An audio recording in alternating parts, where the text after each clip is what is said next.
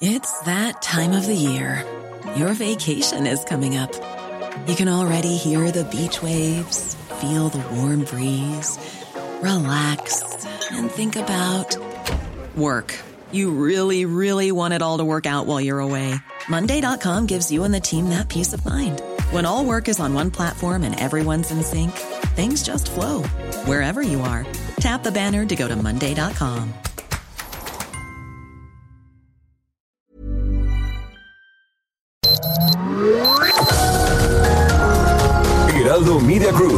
presenta Sergio Sarmiento y Lupita Juárez. Información veraz y oportuna con un toque personal y humano. Por El Heraldo Radio, donde la H suena y ahora también se escucha.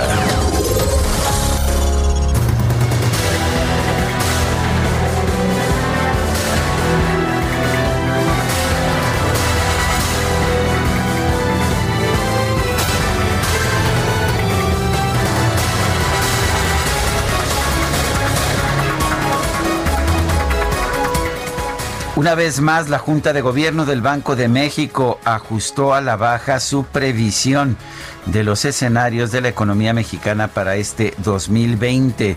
En el peor de los escenarios se esperaría una caída de 12.8%.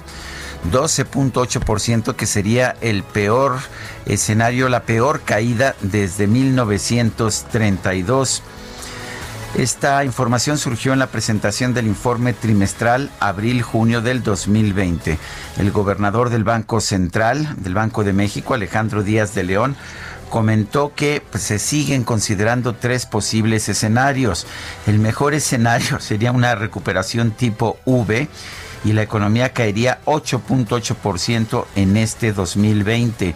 En el peor escenario, con una U profunda, el Producto Interno Bruto se hundiría 12.8%. En otro escenario que planteó Banjico, habría una recuperación tipo V profunda con una caída de 11.3%. De cualquier forma, estas, sería, estas serían las peores caídas en la economía mexicana desde 1932, cuando pues con instrumentos menos avanzados para medir el desempeño de la economía se registró una caída del 14% en medio de la Gran Depresión de los Estados Unidos. Son las 7 de la mañana con dos minutos. Hoy es jueves 27 de agosto del 2020. Yo soy Sergio Sarmiento y quiero darle a usted la más cordial bienvenida a El Heraldo Radio. Lo invito a quedarse con nosotros. Aquí estará bien informado, también podrá pasar un momento agradable ya que siempre, siempre hacemos un esfuerzo por darle a usted el lado amable de la noticia. Guadalupe Juárez, ¿cómo estás? Muy buenos días. Hola, ¿qué tal? Sergio Sarmiento, buenos días para ti amigos, qué gusto saludarlos esta mañana. Pues en otras, en otras cosas, en otros temas también importantes, las protestas contra la discriminación racial en Estados Unidos últimamente han cobrado fuerza entre los deportistas que compiten en las ligas de ese país. Última, este inédito boicot, esto que ocurrió el día de ayer, una manera de decir hasta aquí en la NBA, en la MLB y la MLS, y todo comenzó en la liga de básquetbol cuando los jugadores de Milwaukee, de los Bucks de Milwaukee, tomaron la iniciativa y se negaron a enfrentar a Orlando Magic en el juego 5 de la primera ronda de los playoffs de la conferencia este. Horas después de no haber salido, los jugadores compartieron un comunicado en grupo en el que indicaron que el boicot se debió al ataque policial contra el afroamericano Jacob Blake el pasado domingo en eh, Wisconsin, este del que ya nos hablaba nuestro compañero Juan Guevara, ya nuestro eh, corresponsal en los Estados Unidos, y nos decía, bueno, esta situación también ha sido muy dramática. Un hombre estaba a punto de abordar una camioneta, eh, al interior sus tres hijos menores, cuando los policías llegan y le disparan por la espalda. Así que bueno, pues ahí la decisión de los jugadores. Y en el tema de sistema Radiópolis, todo parece indicar que las dos partes en conflicto van a dirimir sus diferencias en un panel arbitral. Grupo Prisa, codueño del sistema Radiópolis, dijo que va a defender sus derechos eh, y lo va a hacer judicialmente. Esto implicaría, por los acuerdos que hay, acudir a un panel arbitral, mientras que el corporativo Coral, que ha tomado control del el grupo del sistema Radiópolis, pues señala que eh, está avalado por una decisión de la asamblea, de una asamblea de accionistas. Las dos partes han señalado que van a respetar la libertad de expresión y por lo pronto dicen dicen las dos partes que no hay cambio de conductores ni de línea editorial. Eso es lo que está señalando la empresa. Son las 7 de la mañana, 7 de la mañana con 5 minutos.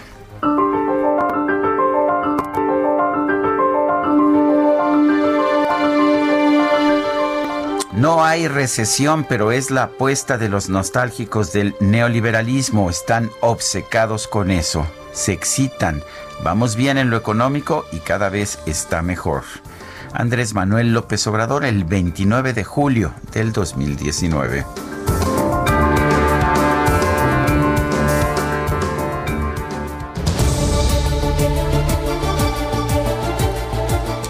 Y nuestras preguntas, nos gusta hacer preguntas y mucha gente que nos escucha gusta de responder. Ayer preguntábamos temprano en la mañana, ¿ha sido respetuoso AMLO de la libertad de expresión?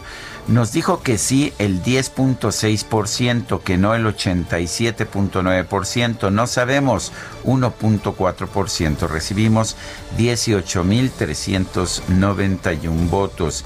Esta mañana preguntamos, hoy pregunté yo en mi cuenta personal de Twitter arroba Sergio Sarmiento. ¿Son los pobres como mascotas que deben ser alimentados siempre por el gobierno? Nos dijo que sí o nos está diciendo que sí 8.7%, que no 89.1%, quién sabe 2.2%. En 38 minutos hemos recibido 1.659 votos.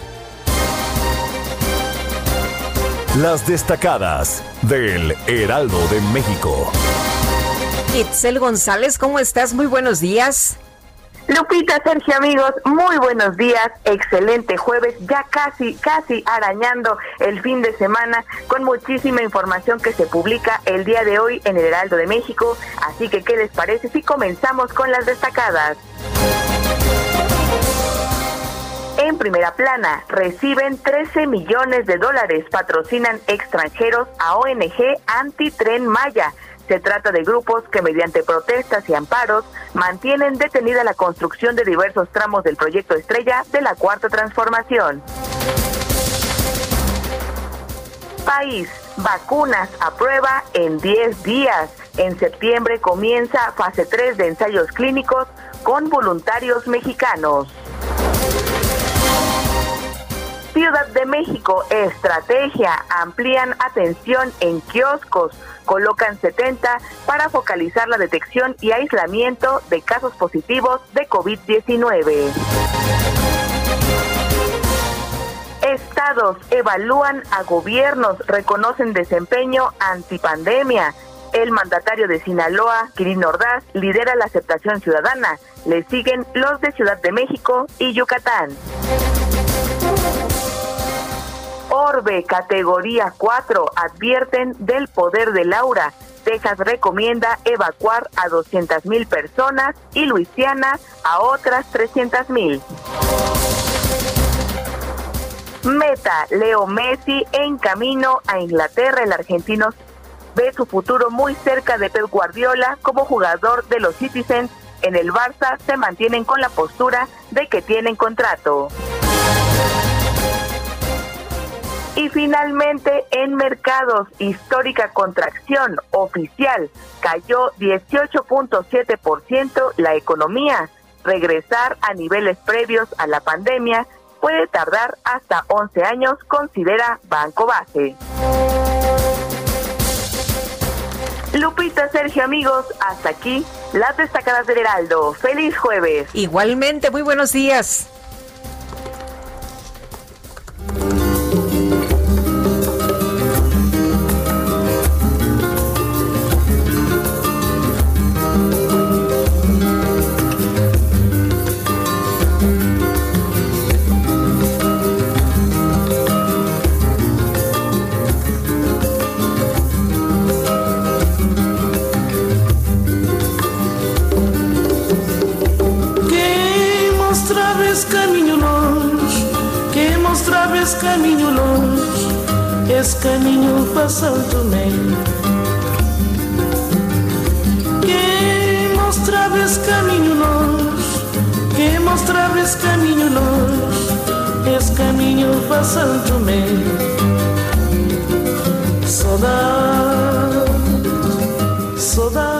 Nació en Cabo Verde, en Mindelo, el 27 de agosto de 1941. Tenía una voz extraordinaria y una sensibilidad todavía mayor. Falleció el 17 de diciembre de 2011.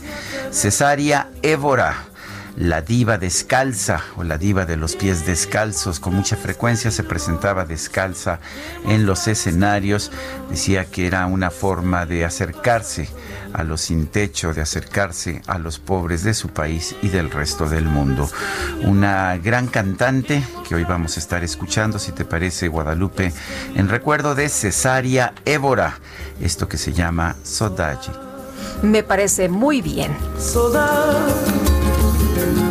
Saudades, minha terra. Saudade, saudade, saudades, minha terra, San Inclau. Se vou escrever. minutos, 7 con 11. Le tenemos un resumen de la información más importante de este jueves 27 de agosto del 2020.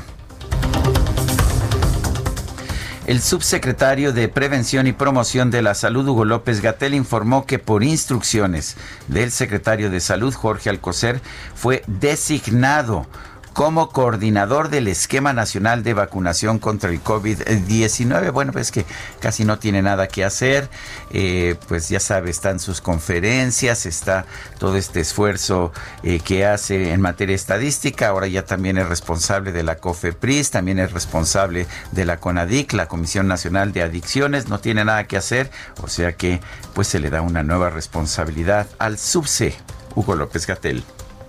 Dado que la, responsabilidad de proponer las políticas de vacunación le corresponde a la subsecretaría y dado que recientemente se dispuso la adscripción institucional de COFEPRIS a la subsecretaría, él, eh, bueno, y dado que además tengo una encomienda general de coordinación de la respuesta a COVID, el secretario Acoser me asignó coordinar los múltiples esfuerzos precisamente para definir no solamente el esquema de vacunación, sino la política general sobre vacuna COVID en México. Bueno, y a ver qué se le acumula esta semana, ¿no? A ver qué más le asignan. ¿no? Sí. Oye, y también señaló que el anuncio del acceso universal a la vacuna en México no significa que toda la población va a recibir una dosis, sino que la inmunización se va a otorgar a todas las personas que tengan una indicación médica de vacunación. La intención del gobierno mexicano y la decisión y la capacidad, la instrucción que dio el presidente López Obrador es ninguna persona que médicamente necesite la vacuna se va a quedar sin ella. En ese sentido es que se ha hablado de universal. El gobierno mexicano tiene el dinero, lo ha destinado ya, lo ha pre-identificado para que ninguna persona en México que tenga una indicación médica de vacunación contra el COVID se quede sin ella. Todas y todos van a tener acceso gratuito a la vacuna. En ese sentido es universal. El director general de epidemiología, José Luis Salomía, reportó que en México hay una reducción del 4% en el registro de casos estimados de COVID-19, 12% en pacientes recuperados y 44% en muertes. Desde la semana 30 eh, tenemos una tendencia descendente en la presentación eh, de los casos, aunque entre la semana 32 y 33 esta tendencia descendente se ha desacelerado. Para el día de hoy es un menos 4% eh, y vamos a estar dando seguimiento para ver el comportamiento de la misma en los siguientes, en los siguientes días. La tendencia de la ocurrencia de las lamentables defunciones que hasta el momento se han presentado continúa también siendo descendente con una disminución de menos 44% en relación de la semana 32 a la 33. En su reporte diario sobre el coronavirus, la Secretaría de Salud informó que en México hay 573.888 contagios de coronavirus y 62.076 decesos.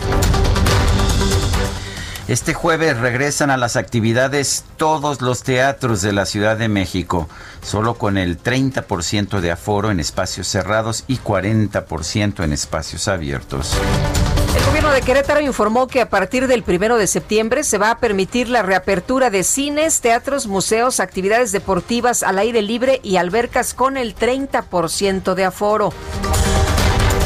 El canciller Marcelo Ebrard informó que México va a donar respiradores clínicos de fabricación nacional. Sí, vamos a regalar eh, respiradores a ocho países del Caribe para atender casos de COVID-19.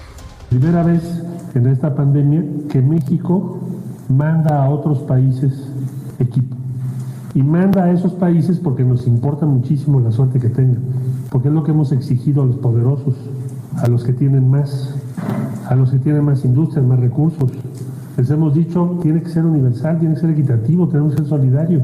Somos un solo pueblo. Y la farmacéutica Abbott informó que la Administración de Drogas y Alimentos de los Estados Unidos le otorgó la aprobación para vender una prueba portátil de COVID-19, la cual puede entregar resultados, escuche usted, en 15 minutos.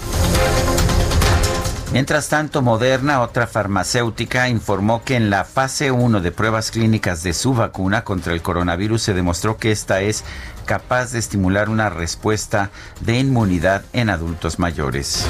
El Fondo Ruso de Inversión Directa informó que la vacuna contra el COVID Sputnik 5 ya entró en la fase final de pruebas clínicas con más de 40 mil voluntarios en la ciudad de Moscú la pena señalar que están en fase 3 de pruebas. Lo que nos dice el protocolo es que se deben dar a conocer públicamente todos los elementos de las, de las pruebas de fase 1 y fase 2. Esto es, se tienen que publicar en revistas especializadas sometidas a crítica con toda la información para que las pruebas puedan ser replicadas. Solo que el gobierno de Rusia no ha publicado los resultados de las fases 1 y 2. Por eso hay tanto cuestionamiento a la vacuna rusa. Los países miembros de la Unión Europea y el Reino Unido elaboraron el borrador de un plan de vacunación contra el COVID-19 que considera la inmunización de por lo menos el 40% de sus poblaciones. Y a nivel internacional, el conteo de la Universidad Johns Hopkins de los Estados Unidos reporta 24 millones 201 mil contagios de coronavirus y más de 826 mil muertos.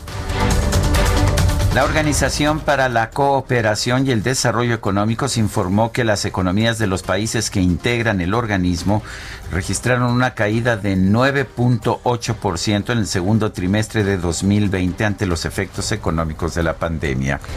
el Banco de México informó que según sus estimaciones la economía nacional podría registrar una contracción de hasta 18.8% en 2020 debido al impacto económico del COVID-19. Luego de que el presidente López Obrador aseguró que el gobernador del Banco de México, Alejandro Díaz de León, participó en los créditos aprobados por el Banco Nacional de Comercio Exterior vinculados a la planta de Fertinal, el titular de, del banco aclaró que esos acuerdos se dieron antes de su llegada a Banco Mext. Y la empresa Altos Hornos de México negó que tenga nuevos accionistas y que exista un compromiso con el gobierno para devolver 200 millones de dólares por el supuesto sobreprecio en la venta de la planta de agronitrogenados a Pemex, como lo aseguró el presidente López Obrador. El INEGI da a conocer esta mañana información de la balanza comercial de mercancías de México.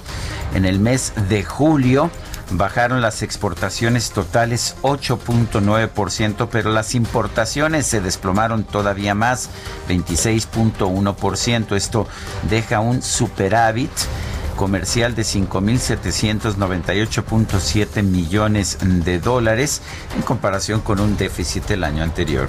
Y la Fiscalía General de la República ofreció los testimonios de 56 servidores y ex servidores públicos para que declaren en contra Rosario Robles, ex secretaria de Desarrollo Social por el caso de la estafa maestra. En un nuevo video con motivo de su segundo informe de gobierno, el presidente López Obrador aseguró que desde los tiempos de Francisco y Madero no se había atacado a un presidente como a él y que esto es producto de su lucha contra la corrupción.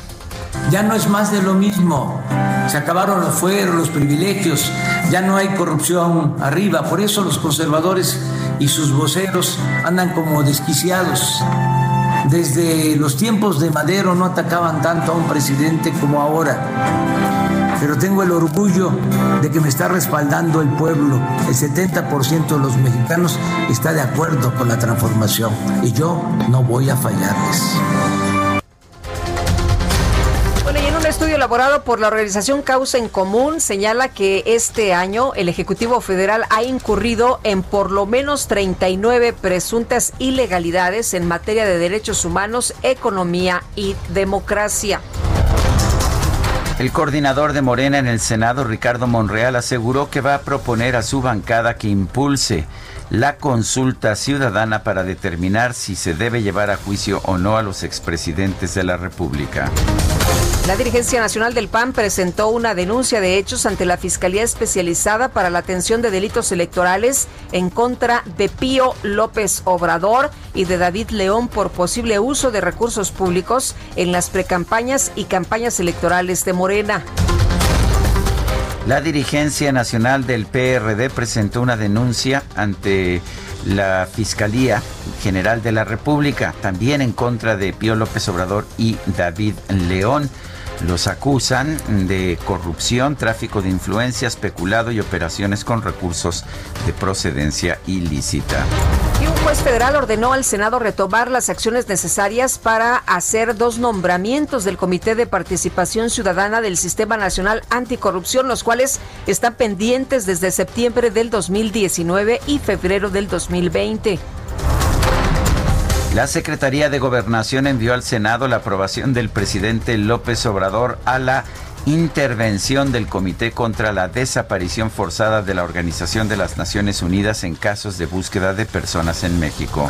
Y debido a problemas de conexión por sexta vez, fue diferida la audiencia intermedia en el proceso en contra de Juan Francisco N., alias El Quillo, presunto autor material del asesinato del periodista Javier Valdés. El Consejo General de Línea aprobó solicitar 20.464 millones de pesos para el 2021. Además, avaló el calendario de actividades del proceso electoral que va del 7 de septiembre del 2020 al 6 de junio del 2021. El Centro Nacional de Huracanes de los Estados Unidos informó que esta madrugada Laura tocó tierra en la costa de Luisiana como categoría 4, pero después se degradó a categoría 2. El vicepresidente de los Estados Unidos, Mike Pence, aceptó la postulación del Partido Republicano para su reelección en los próximos comicios del 3 de noviembre. Y autoridades de Nueva Zelanda condenaron a cadena perpetua al australiano Brenton Tarrant, autor confeso del tiroteo del 15 de marzo de 2019 en dos mezquitas de la ciudad de Christchurch, con un saldo de 51 personas muertas. Y en información deportiva en los Estados Unidos se suspendieron varios encuentros de las, de las grandes ligas de béisbol, de la NBA y de la MLS, la Liga de Fútbol Soccer, debido a que los deportistas se negaron a jugar en apoyo a las protestas contra el racismo en ese país. Bueno, y vamos directamente con información de Daniel Magaña. ¿Qué tal? ¿Qué sucede a esta hora? Buenos días. ¿Qué tal, Lupita? Muy buenos días. Pues tenemos información vehicular de la zona de la calzada tasqueña. Pues va en aumento esta actividad vehicular en dirección hacia la zona de la avenida Canal de Miramontes, ya pues al descender del puente vial que cruza el eje 3 Oriente, semáforo en operación, pero retrasa un poco el avance, pero a partir de aquí, bueno, pues se retoma para ingresar hacia la colonia Paseos de Tasqueña, poco más adelante, de nueva cuenta, pues una retención se ubica en la zona de la avenida Canal de Miramontes, para quien se traslada hacia el paradero de Tasqueña, o bien, poco más adelante, pues ya para incorporarse hacia la zona de la calzada de Tlalpan. El reporte, muy buen día. Gracias, Daniel. Hasta luego. Bueno, ya empezó la conferencia de prensa del presidente Andrés Manuel López Obrador. Comenzó en el estado de Nuevo León y, entre otras cosas, ha dicho el presidente de la República, ya le tendremos más información, tenemos diferencias con el gobernador de Nuevo León, pero también tenemos coincidencias. Eso es lo que dice Andrés Manuel López Obrador. Queremos escuchar sus opiniones, sus comentarios, sus saludos, porque nos manda un audio de voz a nuestro WhatsApp 55 20 10 96 47. Repito, 55 20 10 96 47. Guadalupe Juárez y Sergio Sarmiento, estamos en el Heraldo Radio.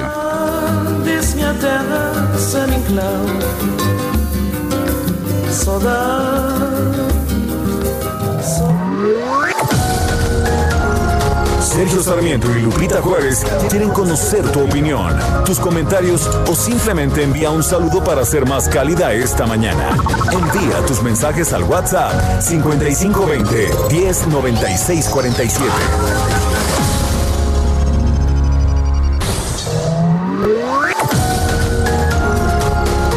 Continuamos con Sergio Sarmiento y Lupita Juárez por El Heraldo Radio.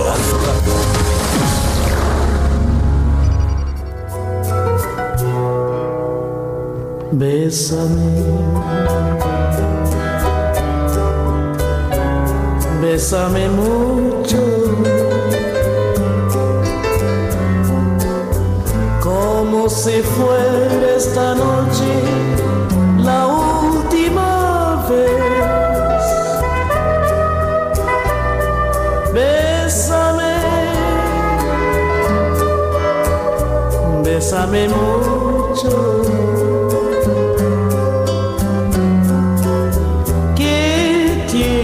Miedo tenerte y perderte después. Es que, ay, no, bésame mucho Una que... de las canciones más bonitas, efectivamente. Nada, más se escuchó, se, se escuchó la última parte. Está tan enamorado nuestro operador Quique que no abrió tu micrófono a tiempo, mi querida Guadalupe. No lo abriste a tiempo, mi No, Quique. no. ¿A quién andabas besando, Quique? No te me distraigas. Eh, Se dificultan los besos con el cubrebocas, pero bueno. Estamos escuchando, estamos escuchando a Cesaria Évora, una gran cantante, una mujer muy intensa. Y esta, pues ya sabe usted, la gran clásica de Consuelito Velázquez, Bésame mucho. ¿Quién no ha cantado Bésame mucho? No, hombre, Bueno, hasta los Beatles. hasta los Beatles. Oye, dice Quique que es papa casada, que no lo involucremos en algunos temas. Ah, ¿no? Ay, bueno, y tenemos mensajes de nuestros amigos del auditorio esta mañana, Miguel Jiménez, Jorge Stil, Samuel Lucas Hernández y Patricia de Tequisquiapan nos envían saludos afectuosos igual para ustedes y qué bueno que ya están en la sintonía del Heraldo. Bésame, bésame mucho. Bueno, decía Sergio esta mañana que el eh, presidente está por allá en Nuevo León, el Bronco estaba hablando hace unos momentos con cubrebocas. ¿Qué tal? El presidente no traía cubrebocas, pero el Bronco sí traía cubrebocas. Bueno, vamos con Augusto Atempa, precisamente nos tiene información. Adelante, Augusto. Adelante, Augusto. Israel Lorenzana, si te parece bien, desde Misterios. Sergio Lupita, muy buenos días. Es un gusto saludarles esta mañana. Efectivamente, tenemos información para nuestros amigos que se desplazan de la zona del circuito interior Río Consulado con dirección hacia la zona del eje 2 norte a través de la calzada de los misterios. La circulación en términos generales es aceptable. Algunos asentamientos en los cruces marcados con semáforo, pero nada para abandonar esta arteria. Para nuestros amigos que van con dirección hacia el paseo de la reforma, el sentido opuesto a través de la calzada de Guadalupe. De igual forma, circulación aceptable, asentamientos al cruce con el circuito, pero no hay que abandonar tampoco esta arteria, ya que superando este punto la circulación mejora para nuestros amigos que van con dirección hacia el eje 3 norte. Sergio Lupita, la información que les tengo. Israel, muchas gracias, muy buenos días. Hasta luego. Y vamos ahora con Augusto Atempa. Ya le decíamos que ya estaba por ahí listo con información de la conferencia de prensa del presidente de la República. Augusto Atempa, adelante, buenos días. Sergio Lupita, muy buenos días. Pues hoy será la conferencia en Nuevo León, un estado gobernado por quien fuera un candidato independiente y quien como candidato a presidente resaltaba la inseguridad que se vivía en el país. Con este tema inició su discurso Jaime Rodríguez Calderón, quien dijo que hace unos años se vivía un estado de inseguridad en Nuevo León, un estado tomado por cárteles y que ahora vive una realidad distinta. Recordó lo que se hizo hace poco en el penal de Topo Chico, el cual ya se encuentra en demolición. Hay que eh, recordar que Jaime Rodríguez Calderón es uno de los gobernadores que forman parte de la Alianza Federalista, estos gobernadores que no están de acuerdo con el gobierno federal en cuanto al tema de pandemia. Y por ello el presidente inició su conferencia mencionando que hay diferencias con el gobernador, pero pues eso es parte de la democracia. Incluso el Bronco dijo que las diferencias ayudan a que haya un diálogo y buscar, buscar soluciones. La pandemia en ese estado ha provocado la pérdida de 75 mil empleos y hasta el día de hoy solo se han recuperado 4 mil. El gobernador del estado decidió establecer un presupuesto para 150 mil personas y como parte de los apoyos se decidió no cobrar el servicio del agua. Además, se han destinado 3.167 millones de pesos para enfrentar la pandemia y según el gobernador se tiene condición hospitalaria estable, se contrató al personal suficiente y se le duplicó el salario a los médicos. Dijo que para detectar posibles casos de contagio se harán las pruebas necesarias. Y sobre las diferencias que hay con el gobierno federal, el Bronco dijo que se espera que haya una colaboración con la federación siempre y cuando ellos colaboren con el Estado. Sergio Lupita, mi reporte. Augusto Atempa, muchas gracias. Muy buen día. Muy buenos días y vamos a continuar con la información. Fíjate que el gobernador de Baja California Sur, Carlos Mendoza Davis, advirtió que su gobierno llevará hasta la última instancia el caso de la destitución de cinco diputados de la oposición luego de un juicio político que fue fast track, con lo que asegura pues está violando la constitución y precisamente el gobernador en eh, línea telefónica esta mañana. ¿Qué tal, gobernador? Muy buenos días. Hola, muy buenos, muy buenos días, Sergio. Gracias. me da mucho gusto saludarles a ustedes y a su auditorio de Radio Escuchas. A ver, cuéntenos, ¿cómo estuvo ese, ese caso de destitución de, eh, de diputados de la oposición? Parece casi una especie de golpe de Estado. ¿Qué, qué, qué pasó allá? Bueno, yo, yo lo he también eh, definido así, Sergio, como un autogolpe del legislativo y por supuesto una falta de respeto a la voluntad de la sociedad que expresó su voluntad, valga la redundancia, en el proceso eh, de elección que hubo, en donde se eligieron diputados y ahora así de un plumazo borra la mayoría irracional, mezquina de Morena y del PT a la oposición del Congreso. ¿Por qué hablo de la oposición? Porque están eh, enjuiciando a, diputadas y diputados de cinco eh, partidos políticos diferentes que pues estaban eh, constituyendo la defensa de los intereses de buena parte de los subcalifornianos y subcalifornianas que votaron por él. Lo grave, Sergio, bueno, el hecho en sí es grave, pero todavía es más grave de lo que se ha conocido y si me permite este comento. Es la segunda vez en esta legislatura que expulsan a los partidos de oposición. Hace, en el, por ahí del mes de marzo, eh, hubo un problema, un diferendo en el Congreso, en donde no se entendieron los grupos, y llegó el momento en que había dos mesas directivas, una eh, por parte de la oposición y una por parte de la mayoría de Morena y del PT.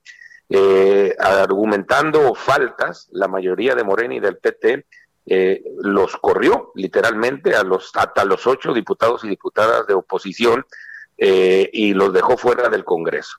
Ante esa circunstancia, yo en aquel momento anuncié como lo he hecho ahora otra vez, que no habré de publicar ningún decreto que emane del Congreso, en tanto no se pronuncie el Poder Judicial eh, sobre la legítima conformación del Congreso. En aquel entonces, en el mes de, abril, interpuse una controversia constitucional ante la Suprema Corte como titular del Ejecutivo del Estado eh, y la Corte ordenó de manera inmediata la restitución de los diputados y diputadas que habían sido eh, ilegalmente destituidos y declaró inválido todo lo que habían actuado en su ausencia. Siguió caminando el Congreso y no contentos, los legisladores de Morena y del PT buscaron un nuevo vehículo para poderse deshacer de nuevo de la minoría eh, en el Congreso y ahora a través de un juicio político que a decir de ellos eh, denunció un ciudadano eh, que a todas luces cuando se sustanció el juicio se veía que no conocía ni los hechos que había denunciado, y en una sesión online, háganme ustedes el favor, fast track en sábado en la noche, eh, sustanciaron el juicio, expulsaron a cinco, amonestaron a tres y de nuevo borraron de la mesa del legislativo a la oposición. Eh, quiero decirte que he vuelto a anunciar que no voy a publicar nada que emane del Congreso en tanto la Corte no vuelva a, manifestarse. Y también ahora en agregado, eh, Sergio Lupita, una suspensión expresa que tenía eh, los diputados eh, opositores de parte de la juez de distrito destacada en Baja California Sur, que decía expresamente y a la letra que no se podía resolver ese juicio político con número de expediente y que fue exactamente lo que hicieron las y los diputados de Morena el pasado sábado. Esto, eh, en términos jurídicos, bueno, yo, soy abogado, pero aunque no lo fuera, no es difícil de, de conocerlo. se llama desacato. El desacato está previsto como un delito en la ley de amparo. Eh, y bueno, pues tiene que haber y tiene que privar la legalidad. No puede ser que los diputados locales de Morena y del PT no hagan caso de las determinaciones del Poder Judicial cuando caray son ellos mismos los que deben de hacer leyes y, modificarlas y por supuesto deben deben respetarlas. Eh, a mí me preocupa mucho lo que ha sucedido en el Congreso porque implica de verdad que cualquier mayoría legislativa ahora va a poder destituir y eliminar a las minorías, a las oposiciones, apoderarse de los congresos de los estados y aprobar lo que les venga en gana. Les he dicho que es un golpe legislativo que viola el principio constitucional de democracia eh, representativa y bueno, pues si ese va a ser la ruta, pues entonces ya no hagamos elecciones porque no tiene caso molestar a la gente para que vaya a emitir su voto y a manifestarse. Gobernador, pero, pero entonces Morena puede hacer lo que le venga en gana, puede hacer lo que quiera. Fíjate, Lupita, que los diputados de Morena una y otra vez han dicho que se escudan en un, en un principio de mayoría legislativa o mayoría parlamentaria, en donde de manera falaz, por supuesto, están interpretando que ese principio les permite hacer lo que sea hasta violar la ley. Entonces, aquí no nos vamos a dejar, por supuesto, no lo vamos a permitir. Tenemos que cohabitar con el respeto institucional, el respeto al Estado de Derecho. Y yo voy a acudir a la Suprema Corte. Estoy ya eh, por hacer lo que hice el día de hoy, a más tardar mañana, estamos terminando, en vía de ampliación de demanda de, de la controversia constitucional que presenté para decirle a la Corte que no están eh, atendiendo, por supuesto, sus disposiciones y que estos diputados insisten en la ilegalidad.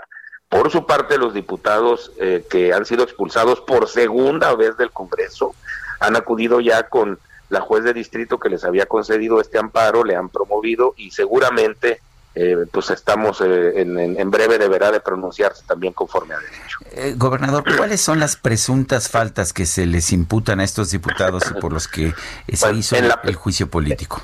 En la primera de las expulsiones fue el, eh, ausencias eh, a las sesiones, pero había dos mesas directivas y pues cada uno sesionaba eh, las suyas y pues claro que unos diputados no fueron a las de los otros.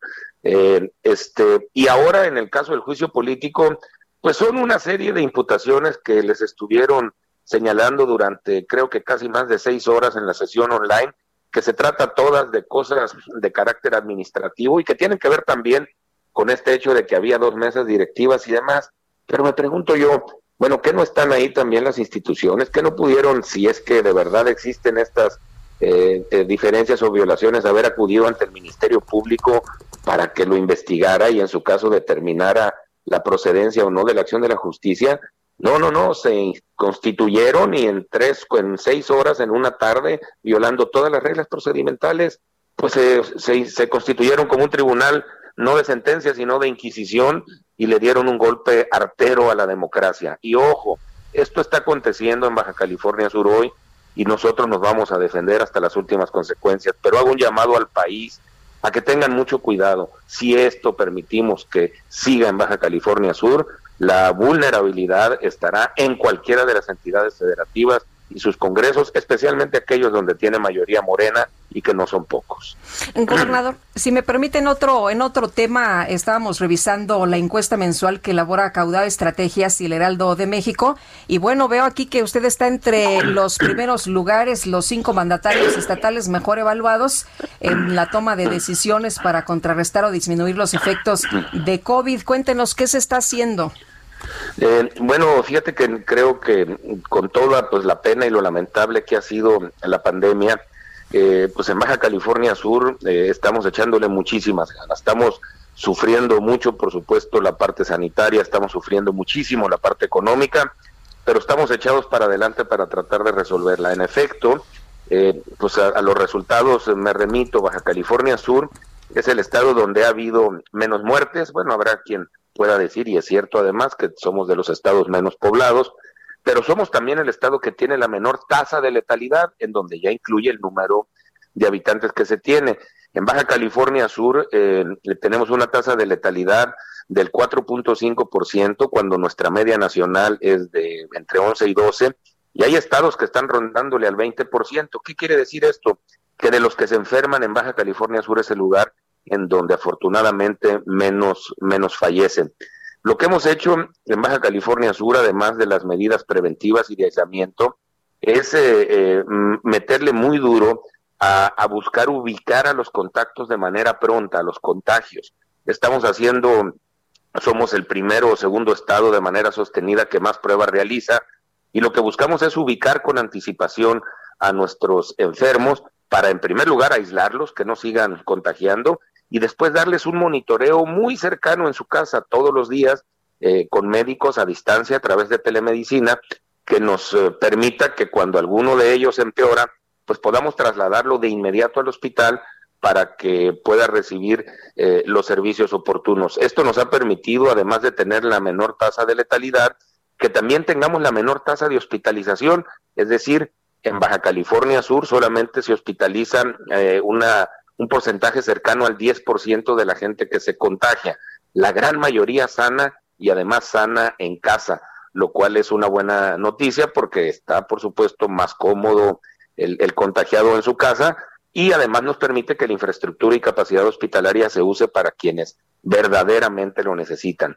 Estamos por arrancar en, en próximos días ya un programa muy ambicioso de pruebas masivas a trabajadores de, la iniciativa privada haciendo convenios con empresas, sobre todo turísticas, para poderles hacer pruebas periódicas a todos los trabajadores que están en contacto con los turistas, que es la base fundamental de nuestra economía, pues para que puedan además los turistas estar perfectamente tranquilos de que la gente que los atiende está siendo evaluada y podamos nosotros tener muchos más, muchas más pruebas que nos permitan seguir tomando decisiones eh, sensatas en materia de salud pública. Muy bien, señor gobernador Carlos Mendoza, gracias por tomar nuestra llamada. Gracias, Sergio, por su, por su espacio, por su atención y de verdad hay que estar muy pendiente de este tema. No podemos permitir ni en Baja California Sur ni en México un precedente de este, de este tipo. Gracias. señor gobernador. Y el Banco de México presentó ayer su informe trimestral abril-junio del 2020. Esta, estos informes se han convertido pues en un elemento esencial para entender el rumbo de la economía de nuestro país. Tenemos en la línea telefónica al gobernador del Banco de México, el, maestro Alejandro Díaz de León. Eh, señor gobernador, buenos días. Gracias por tomar nuestra llamada. Muy buenos días, Sergio Lupita. Un gusto estar con ustedes. Gracias, buen día. Eh, ¿Se han modificado las previsiones económicas, de, sobre todo de crecimiento para este 2020? Cuéntenos usted los escenarios que ha propuesto el Banco de México. Sí, Sergio, hace tres meses eh, dimos a conocer que estaremos manejando tres escenarios por la incertidumbre que hay en el entorno, siendo eh, pues la afectación económica no, no tiene su origen dentro del propio ciclo económico financiero, sino más bien en la parte de salud. Y en ese sentido es difícil anticipar los escenarios de contagio eh, y la gradualidad con la que podíamos regresar a la normalidad. Por eso se manejaron tres escenarios mismos que se, que se manejan en este último informe. Eh, en términos concretos, eh, estamos haciendo una, una revisión a la baja para este año eh, de manera considerable. teníamos un intervalo en, hace tres meses de menos 4.6 a menos 8.8. Para este informe es de menos 8.8 a menos 12.8 y esto refleja la importante contracción que se registró en el segundo trimestre del año, que fue más profunda de lo que se había eh, anticipado. Si bien se prevé que por la propia contracción eh, mayor, pues eh, hay una recuperación y un crecimiento mayor en el 2021. en ese caso, el crecimiento que se está viendo es de 1.3 a 5.6% de crecimiento para el 2021.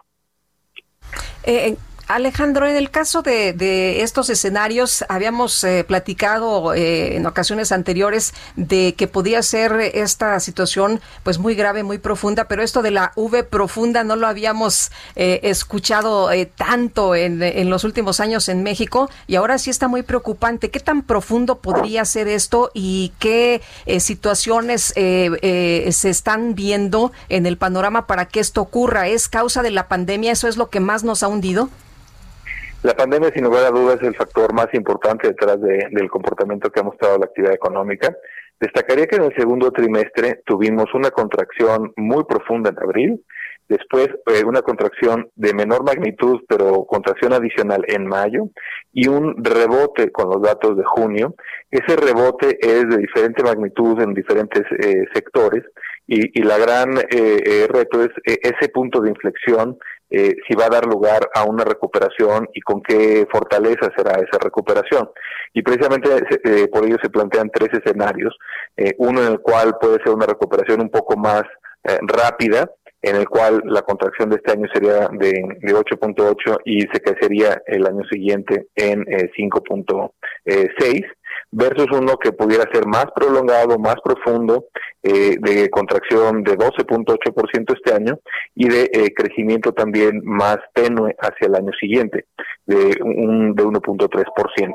Esto ilustra que estamos enfrentando un entorno muy incierto, obviamente depende de si hay un tratamiento eficaz, de si la vacuna aparece en tiempo y tiene la, potencia o la efectividad eh, que se espera, eh, y de muchos otros factores que pueden dar lugar a una mayor debilidad o eh, una recuperación un poco más rápida. ¿Cuáles van a ser las consecuencias en política monetaria de esta debilidad de la economía? Eh, sí, hemos tenido, eh, la inflación ha estado reflejando también los choques asociados a la pandemia. Eh, algunos eh, bienes y, servicios han estado afectando a la baja y otros a la alza. En particular hemos detectado presiones al alza, primero en las mercancías alimenticias, con una tasa de variación de 7% anual, que es significativamente elevada.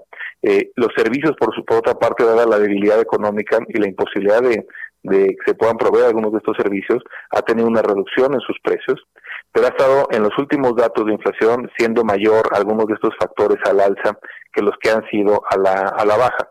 En ese sentido, pues estaremos evaluando, y en la última edición de política monetaria que dimos a conocer eh, hace dos semanas, eh, pues dimos a, a, conocer que el espacio que, que tiene la postura de política monetaria dependerá pues de cómo se comporta la inflación y los factores que la determinan y cómo afecta ello eh, nuestro pronóstico, en esta ocasión lo que anunciamos ayer, el pronóstico tiene una ligera revisión al alza en la información eh, de los siguientes trimestres, los de corto plazo, pero la inflación general subyacente se prevé que en los meses eh, de 12 a 24 meses esté alrededor de 3%. Y esto refleja que la debilidad de la, por lado de la demanda pues se prevé que sea una fuerza que esté en un horizonte pues más eh, extendido, eh, haciendo una, una presión a la baja en los precios, si bien tanto los ajustes de tipo de cambio como algunos de estos pues problemas logísticos de suministro eh, y concentración del gasto en alimentos ha dado lugar a algunos aumentos. Eh, Alejandro, si me permites, en otro, en otro tema, el presidente hablaba de nueva cuenta del caso Lozoya y sobre todo del tema de sobornos y compras irregulares en el etileno 21. Decía que pues los extitulares de Nacional Financiera y del Banco Nacional de Comercio Exterior estaban involucrados. Dijo que la banca de desarrollo había otorgado créditos a la empresa Brasken Idesa, filial de Odebrecht, para la operación de la planta de etileno, por lo que pues se tiene que saber las participaciones de sus ex titulares Enrique de la Madrid y Alejandro Díaz de León. Tú ayer ya hablabas del tema y decías que, bueno, pues no estabas involucrado. ¿Nos puedes explicar? Con mucho gusto. Eh, esa eh, operación crediticia a, la cual se hace referencia eh, fue autorizada por el órgano de gobierno del Banco Nacional de Comercio Exterior, Bancomex, el 27 de octubre de 2015. Y mi incorporación como titular de esa institución de, de, banca de desarrollo, Bancomex, fue el 25 de noviembre de ese mismo año. Eh, así que pues es, es claro que la autorización de la, de la operación de, de crédito fue previa a, mi llegada a esa institución eh, y pues es, es realmente pues, una diferencia eh, en, en, los tiempos eh, que estoy señalando. Alejandro Díaz de León, gobernador del Banco de México, como siempre, gracias por hablar con nosotros esta mañana. Un gusto saludarlos, muy buen día. Gracias, muy buenos días. Bueno, pero el presidente sí buscó pegarle un golpe al gobernador del Banco de México, pero ni siquiera verificó si, la información era correcta. Habría que ver también pues cuáles fueron los argumentos de aprobación de esa operación y, y, pues en todo caso si hay razones para investigar que se investigue, ¿no? Son las 7 con 54 minutos, Guadalupe Juárez y Sergio Sarmiento estamos en el Heraldo Radio. Regresamos en un momento más. Bésame, bésame mucho,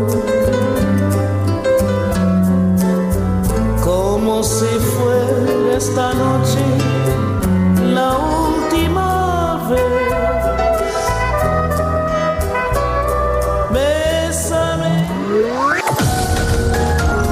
Sergio Sarmiento y Lupita Juárez quieren conocer tu opinión, tus comentarios o simplemente envía un saludo para ser más cálida esta mañana.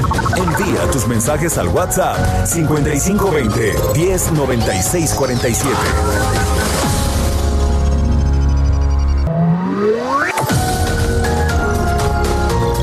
Continuamos con Sergio Sarmiento y Lupita Juárez por El Heraldo Radio.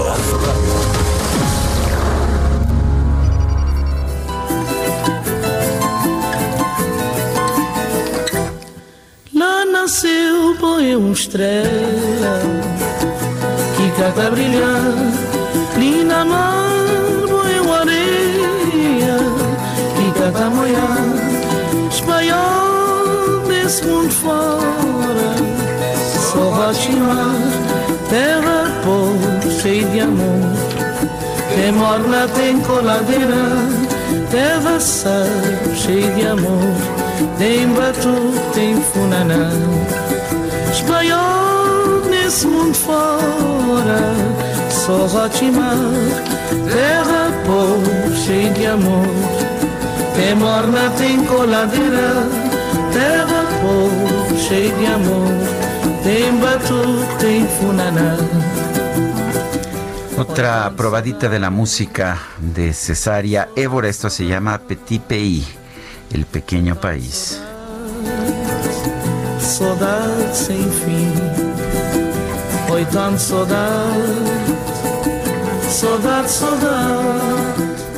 Y seguimos con los mensajes de nuestros amigos del auditorio. Dice eh, una persona de la Gustavo Madero, soy Ana Luisa Feliz. Me da mucho gusto volver a saludarlos a los mejores. Me molesta mucho, igual que ustedes, eh, escucha que dicen que las estadísticas han bajado cuando día con día uno se va enterando de gente más cercana que está enferma de coronavirus. Tengo unos familiares que su mamá fue confirmada. Ella les pidió que le hicieran la prueba a sus dos hijos adultos con los que vive y no se las hicieron. Hablaron al 911 y quedaron de verlos en ocho días, no han ido y están no han ido si están contagiados y ellos se han aislado, pero requieren el estudio para conservar el trabajo y así como esto, muchos otros casos es lo que nos dice Ana Luisa Feliz. Y bueno, pues sí, a mí me pasa lo mismo cuando nos dicen cada vez que hay menos casos, cada vez hay más casos que me tocan cerca. Eh, yo quiero pues mandar un fuerte abrazo a los familiares de Fernando Daniel Gil eh, quien falleció ayer precisamente de COVID. Eh, lo conocí, pues lo conocí, tuve oportunidad de conocerlo por eh, razones familiares.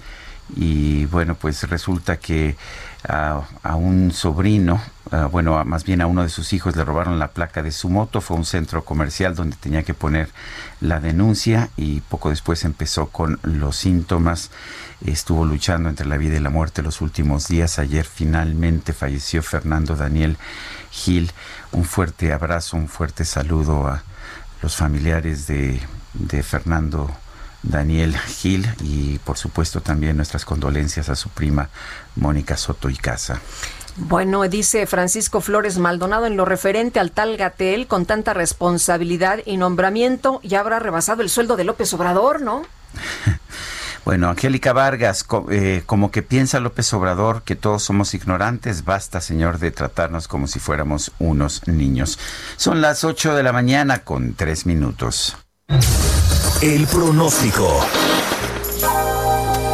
Nayeli Loza, ¿qué tal? Muy buenos días. ¿Qué nos espera en cuestión de clima en las próximas horas? Hola, muy buenos días a ustedes, somos auditorio. Miren, para este día la tormenta tropical Hernán se localizará al suroeste de las costas de Jalisco y en interacción con una fuerte entrada de humedad en el Océano Pacífico mantendrá el temporal de lluvias intensas a puntuales torrenciales, así como rachas fuertes de viento y oleaje elevado de 3 a 5 metros en las costas de Nayarit, Jalisco y Colima.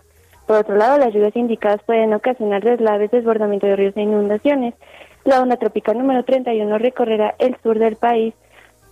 Eh, en, interaccionará con un canal de baja presión sobre el sureste del territorio nacional, originando lluvias muy fuertes a puntuales intensas, descargas eléctricas y rachas de viento en Guerrero, Puebla, Veracruz, Oaxaca, con lluvias puntuales torrenciales en Chiapas y Michoacán. Asimismo, un segundo canal de baja presión extendido sobre el noroeste y centro del país en interacción con inestabilidad en niveles altos de la atmósfera provocarán chubascos y lluvias fuertes a puntuales muy fuertes, descargas eléctricas, rachas de viento y posibles granizadas sobre dichas regiones incluido el Valle de México. Finalmente, el sistema de alta presión en niveles de la atmósfera mantendrá temperaturas de 40, mayores a 40 grados Celsius en Baja California Sur, Sonora, Chihuahua, Coahuila, Nuevo León y Tamaulipas, pudiendo superar los 45 en Baja California. Para el Valle de México predominará el cielo medio nublado a nublado en transcurso del día, lluvias puntuales fuertes en la Ciudad de México muy fuertes en el Estado de México, ambas con descargas eléctricas y posible caída de granizo. Muy bien, muchas gracias Nayeli, muy buenos días. Muy buenos días a todos, hasta pronto. Y bueno, vamos a conversar con Alejandro Caso, director de la encuestadora Caudae Estrategias. Ya nos hablaba Guadalupe Juárez de los resultados de la encuesta sobre la aprobación, sobre la calificación a los gobernadores. Alejandro Caso, ¿cómo estás? Buenos días. Hola Lupita y Sergio, un placer como siempre poderlos saludar. Ya buenos días en esta cuarta entrega eh, sobre, sobre la actuación de los, de los gobernadores en torno al COVID, déjenme decirles que para nosotros eh, es bien importante seguir eh, midiendo o haciendo este ejercicio, porque da la impresión de que a lo largo de, estas últimas semanas hay autoridades que quieren apostarle un poco al olvido de este tema. Me parece que nosotros no debemos de quitar el renglón, pero primero como sociedad y nosotros los que estamos midiendo este tipo de ejercicios, pues tener bien evaluados quiénes son aquellos, aquellas autoridades que están haciendo bien el trabajo en el tema de salud, en la parte económica, y quienes no lo están haciendo. De ahí la, la importancia de seguir haciendo este ejercicio, Sergio Lupita. Alejandro, cuéntanos eh, de los eh, gobernadores que parece que siempre están eh, en los primeros lugares. A lo mejor uno pasa del 1 al 2, del 2 al 3, pero ahí se la lleva, ¿no?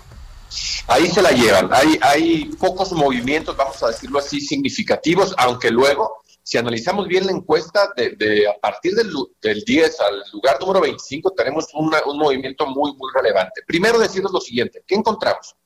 Decirles que en esta evaluación, en agosto, que recién acabamos de hacer el fin de semana pasado, eh, eh, hay una mejor evaluación eh, o percepción de los gobernadores sobre este tema. En julio el promedio general era del 38.6, después en julio pasó al 40.2 y ahora en agosto en general son eh, tienen un 43.1. ¿Qué significa esto? Que de junio a agosto crece un 4.52 la aprobación en el tema. Ahora, ¿cuáles son aquellos gobernadores que se ubican en las primeras posiciones? Eh, tenemos al gobernador de Sinaloa, Quirino Ordaz, que como bien comentas, Lupita, en la anterior evaluación estaba en el cuarto lugar, ahora se encuentra en la primera posición. La jefa de gobierno, Claudia Chemo, que se encontraba en la tercera posición, sube un lugar para ubicarse en el segundo lugar. El caso de Mauricio Vila de Yucatán, quien se encontraba en el lugar número uno, pierde dos posiciones para ubicarse en el tercer lugar. ¿Quién entra, digamos, de los primeros cinco lugares? El gobernador de Baja California Sur, Carlos Mendoza Davis, y en quinto lugar el gobernador Miguel Riquelme de Coahuila, quien este, en la anterior encuesta se ubicaba en la sexta posición. ¿Cuál es la novedad, digámoslo, en estos primeros 10 lugares?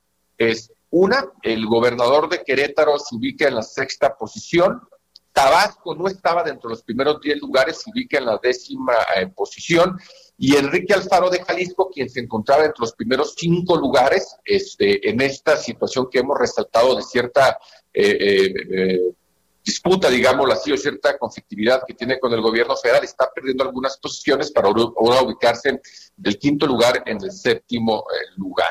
Decirles que antes, en la, anterior eh, entrega que hicimos en julio, teníamos a cuatro gobernadores por encima del 60%, se incrementa ahora en agosto para tener eh, cinco gobernadores arriba del 60% de aprobación en el tema del COVID y en junio solamente teníamos uno que era el gobernador de Yucatán.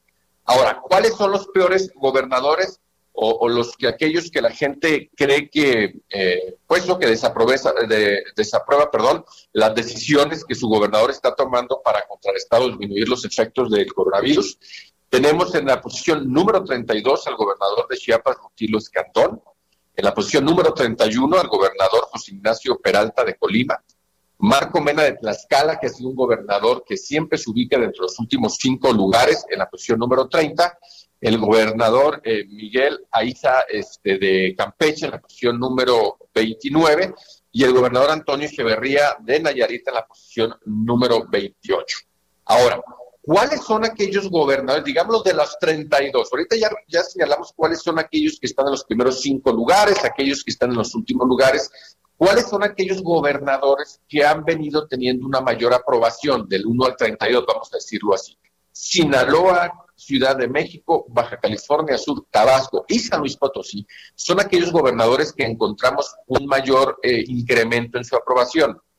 ¿Y cuáles son aquellos eh, gobernadores que han tenido una caída significativa en relación con la última encuesta que fue la del mes de julio es el gobernador de Hidalgo, Miguel Fayad, el gobernador de Tamaulipas, Francisco Cabeza de Vaca, que me parece que el gobernador Francisco eh, eh, García Cabeza de Vaca eh, ha tenido una caída, no solamente en el tema de COVID, sino también ha sido muy, señalado últimamente, ha habido una repercusión hacia abajo en su aprobación. El gobernador de Guanajuato, que no ha logrado recuperar posiciones a partir de todos estos temas que, sean, que se siguen teniendo de inseguridad en ese estado, y el gobernador de Chihuahua. Son aquellos gobernadores que manifestaron una, una mayor caída en esta evaluación en comparación con la anterior. Oye, Querétaro, Querétaro le pegó entonces también este tema de las denuncias de su posible involucramiento en eh, temas eh, que denunció el presidente. Eh, gracias por preguntar, Lupita. Si bien sí tiene una, una ligera caída, digámoslo, él se ubicaba en la posición número 4, ahora se ubica en la posición número 6. Son dos posiciones en las cuales pierde. Me parece que él tuvo como dos momentos. Uno, la situación donde eh, se muestra colaboradores, un colaborador de él recibiendo este dinero, efectivo, y, por, otro lado, él tuvo la oportunidad también de este, dar su postura delante del presidente, lo cual también tuvo una alta difusión. Es decir, si bien tiene una repercusión, es, me parece, bastante mínima en nuestro ejercicio, a diferencia del gobernador eh, Cabeza de Vaca, quien también ha sido señalado en, en este y otro tipo de temas, pues involucrados ahí con supuestos este, temas de, posible corrupción, me parece que a él le ha afectado un poco más porque a él ya lo tenemos en una posición número 18 cuando se encontraba en la posición número 11. Él perdió siete posiciones, a diferencia del gobernador de Querétaro, que solamente perdió dos lugares. Por último, les comento que por partido, dentro de los primeros 10 lugares, tenemos a cuatro gobernadores del PAN, tres gobernadores del PRI, dos de Morena y uno de Movimiento Ciudadano. Y en los últimos lugares, en los peores lugares, tenemos a tres gobernadores del PRI, uno de Morena y uno del Partido Acción Nacional.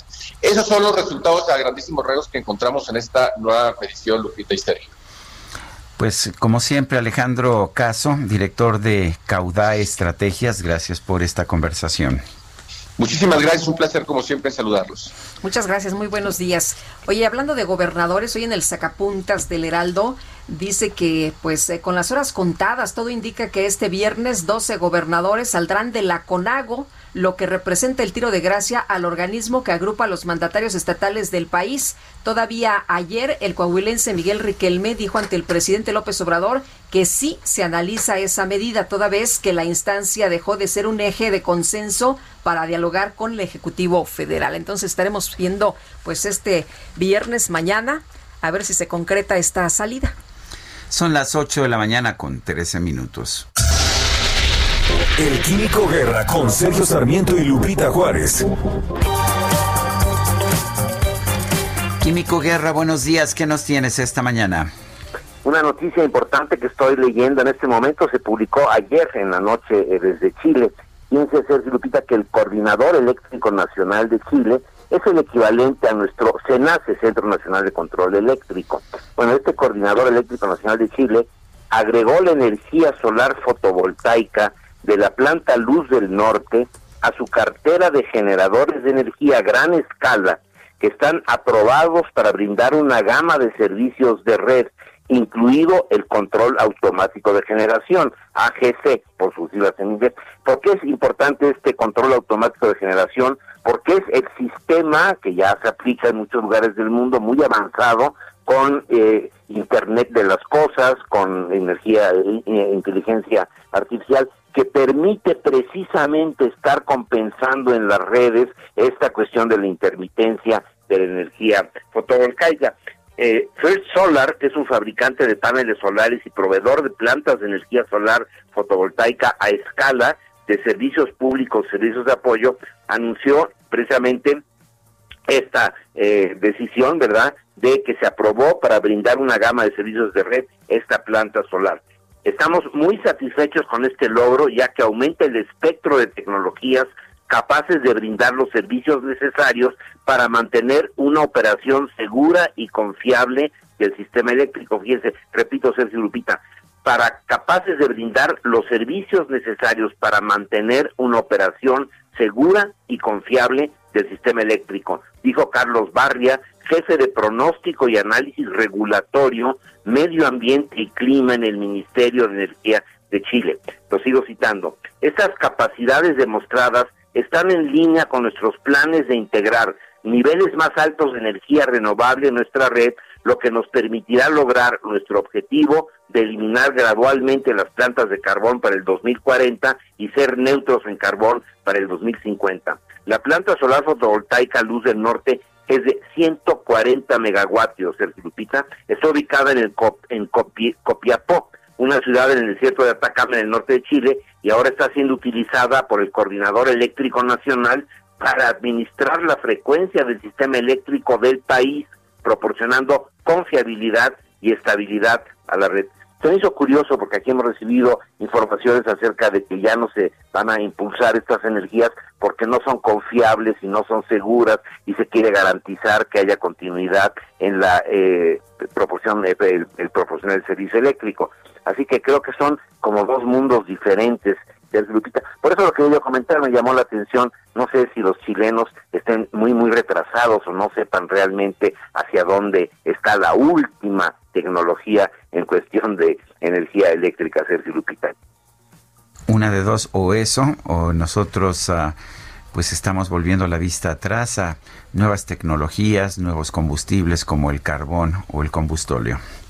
Exactamente, y lo que me preocupa, porque me duele mi México, es que estas eh, estas pérdidas, digamos, de conocimiento, eh, cuadros técnicos bien capacitados que sepan hacer las cosas, no es tan fácil recuperarlos en un tiempo corto, ¿no? Así que esto nos puede generar aquí en México, pues como dices, ver hacia atrás como la mujer de Lot. Muchas gracias, Químico. Al contrario, muy buenos días. Hasta luego, muy buenos días. Ay, qué cosa, ¿verdad? Se queda uno así como medio... Pues helado, ¿no? inquieto, ¿no? De, claro. ¿Por qué en otros lados se ve hacia adelante y nosotros seguimos estancados? Vamos para, atrás. Oye, y bueno, pasando a otro tema, en septiembre empieza la fase 3 de ensayos clínicos para la vacuna contra el COVID-19 con voluntarios mexicanos. A ver, explícanos, Gerardo Suárez, muy buenos días. Muy buenos días, Sergio y Lupita. Las pruebas de fase 3 para la vacuna contra el COVID-19 están programadas para iniciar en nueve días en países como México. Esto para el caso de uno de los proyectos con mayor avance. El laboratorio Janssen estimó el arranque de sus ensayos para el 5 de septiembre. Los participantes serán personas de 18 años en adelante, incluidos adultos mayores y de cualquier sexo. En total se reclutará a 60 mil voluntarios en Estados Unidos, Brasil, Chile, Colombia, Perú, Filipinas, Sudáfrica, Ucrania y México. Para probar esta vacuna en nuestro país participarán instituciones como los, institutos, los Institutos Nacionales de Enfermedades Respiratorias, el INER, el de nutrición Salvador Subirán, así como el Hospital General Manuel Gea González, todos ubicados en la Ciudad de México. También está el Instituto Nacional de Salud Pública en Morelos, el Hospital Civil Fray Antonio Alcalde en Jalisco y el Hospital Universitario de Nuevo León, doctor José Eleuterio González.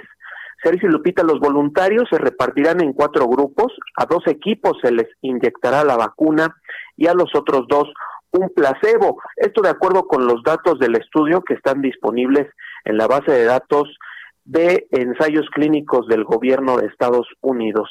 Además participarán tres centros o compañías que se dedican a servicios como reclutamiento, conducción, revisión y seguimiento para el desarrollo de estos estudios clínicos. Estas compañías se ubican en el Estado de México, Yucatán y Oaxaca. Esta vacuna de Janssen es una de las cinco que serán probadas en México entre septiembre y enero próximos.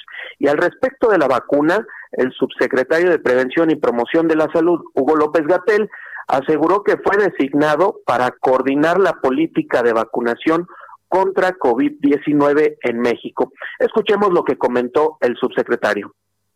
Dado que la, responsabilidad de proponer las políticas de vacunación le corresponde a la subsecretaría y dado que recientemente se dispuso la adscripción institucional de COFEPRIS a la subsecretaría, él, eh, bueno, y dado que además tengo una encomienda general de coordinación de la respuesta a COVID, el secretario Acoser me asignó coordinar los múltiples esfuerzos precisamente para definir no solamente el esquema de vacunación, sino la política general sobre vacuna COVID en México.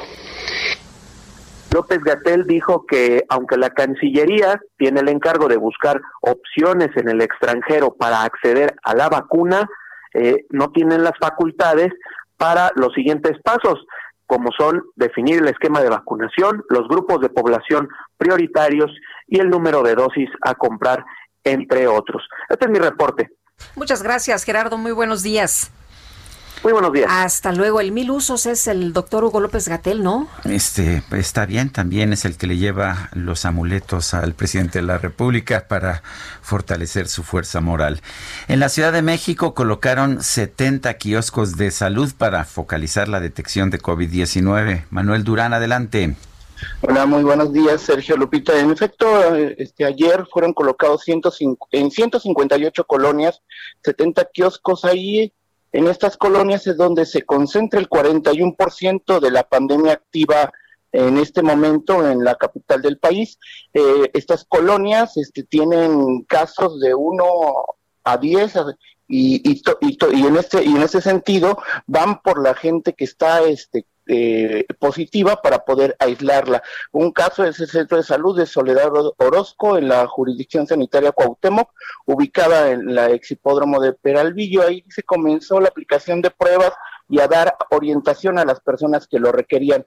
La nueva estrategia deriva de que los casos positivos en la Ciudad de México se han diluido, antes se focalizaban en algunas colonias y ahora van por todas las colonias que tienen casos positivos.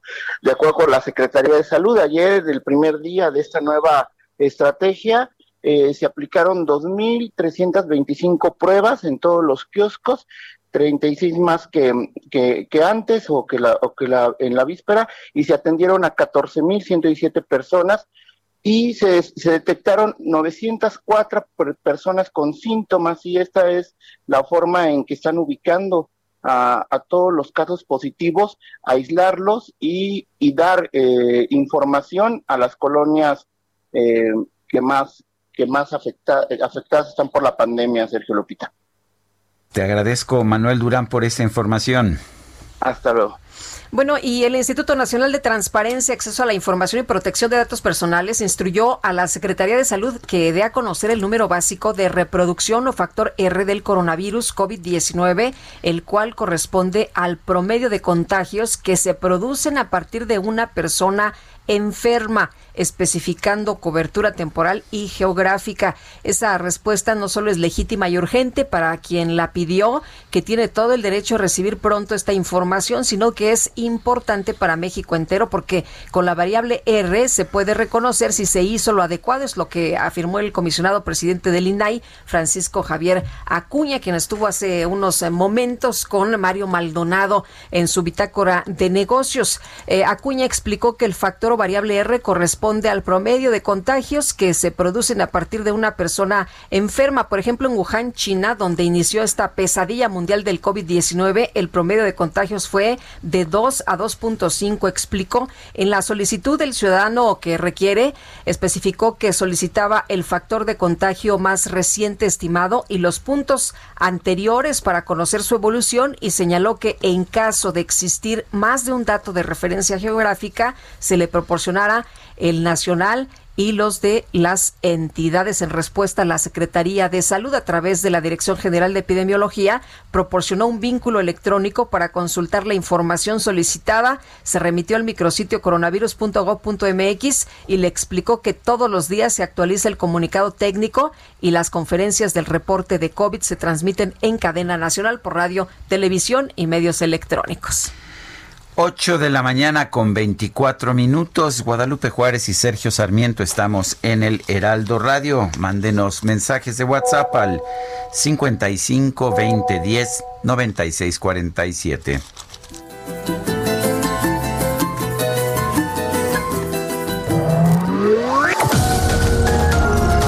Sergio Sarmiento y Lupita Juárez quieren conocer tu opinión, tus comentarios o simplemente envía un saludo para ser más cálida esta mañana. Envía tus mensajes al WhatsApp 5520 109647.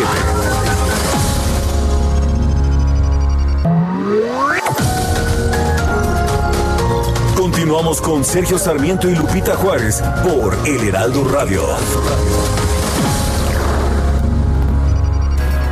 Jaque Mate con Sergio Sarmiento.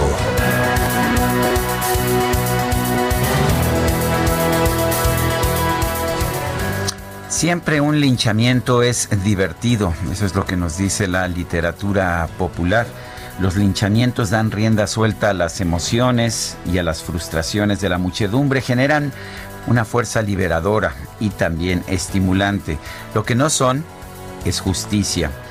El presidente de la República está convocando a una consulta constitucional para determinar si enjuicia o no a los expresidentes de la República, a sus predecesores y algunos exfuncionarios como el exsecretario de Hacienda Luis Videgaray. Pero si realmente quiere una, consulta constitucional y no un apatito como las que ha hecho en el pasado, pues ya sabemos realmente que esto no podrá ser.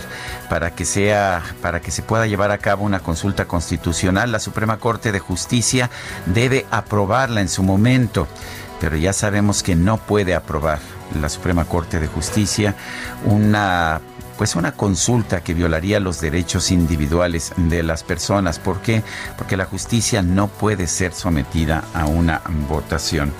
Entiendo que lo que quiere el presidente de la República es generar ruido político. Y bueno, está bien, se vale, funciona. Pero es importante que todos nosotros estemos conscientes de un hecho que no podemos soslayar. La justicia no se puede someter a votación. La justicia no se puede someter a una consulta popular. Eso sería un linchamiento y los linchamientos no son justicia. Yo soy Sergio Sarmiento y lo invito a reflexionar.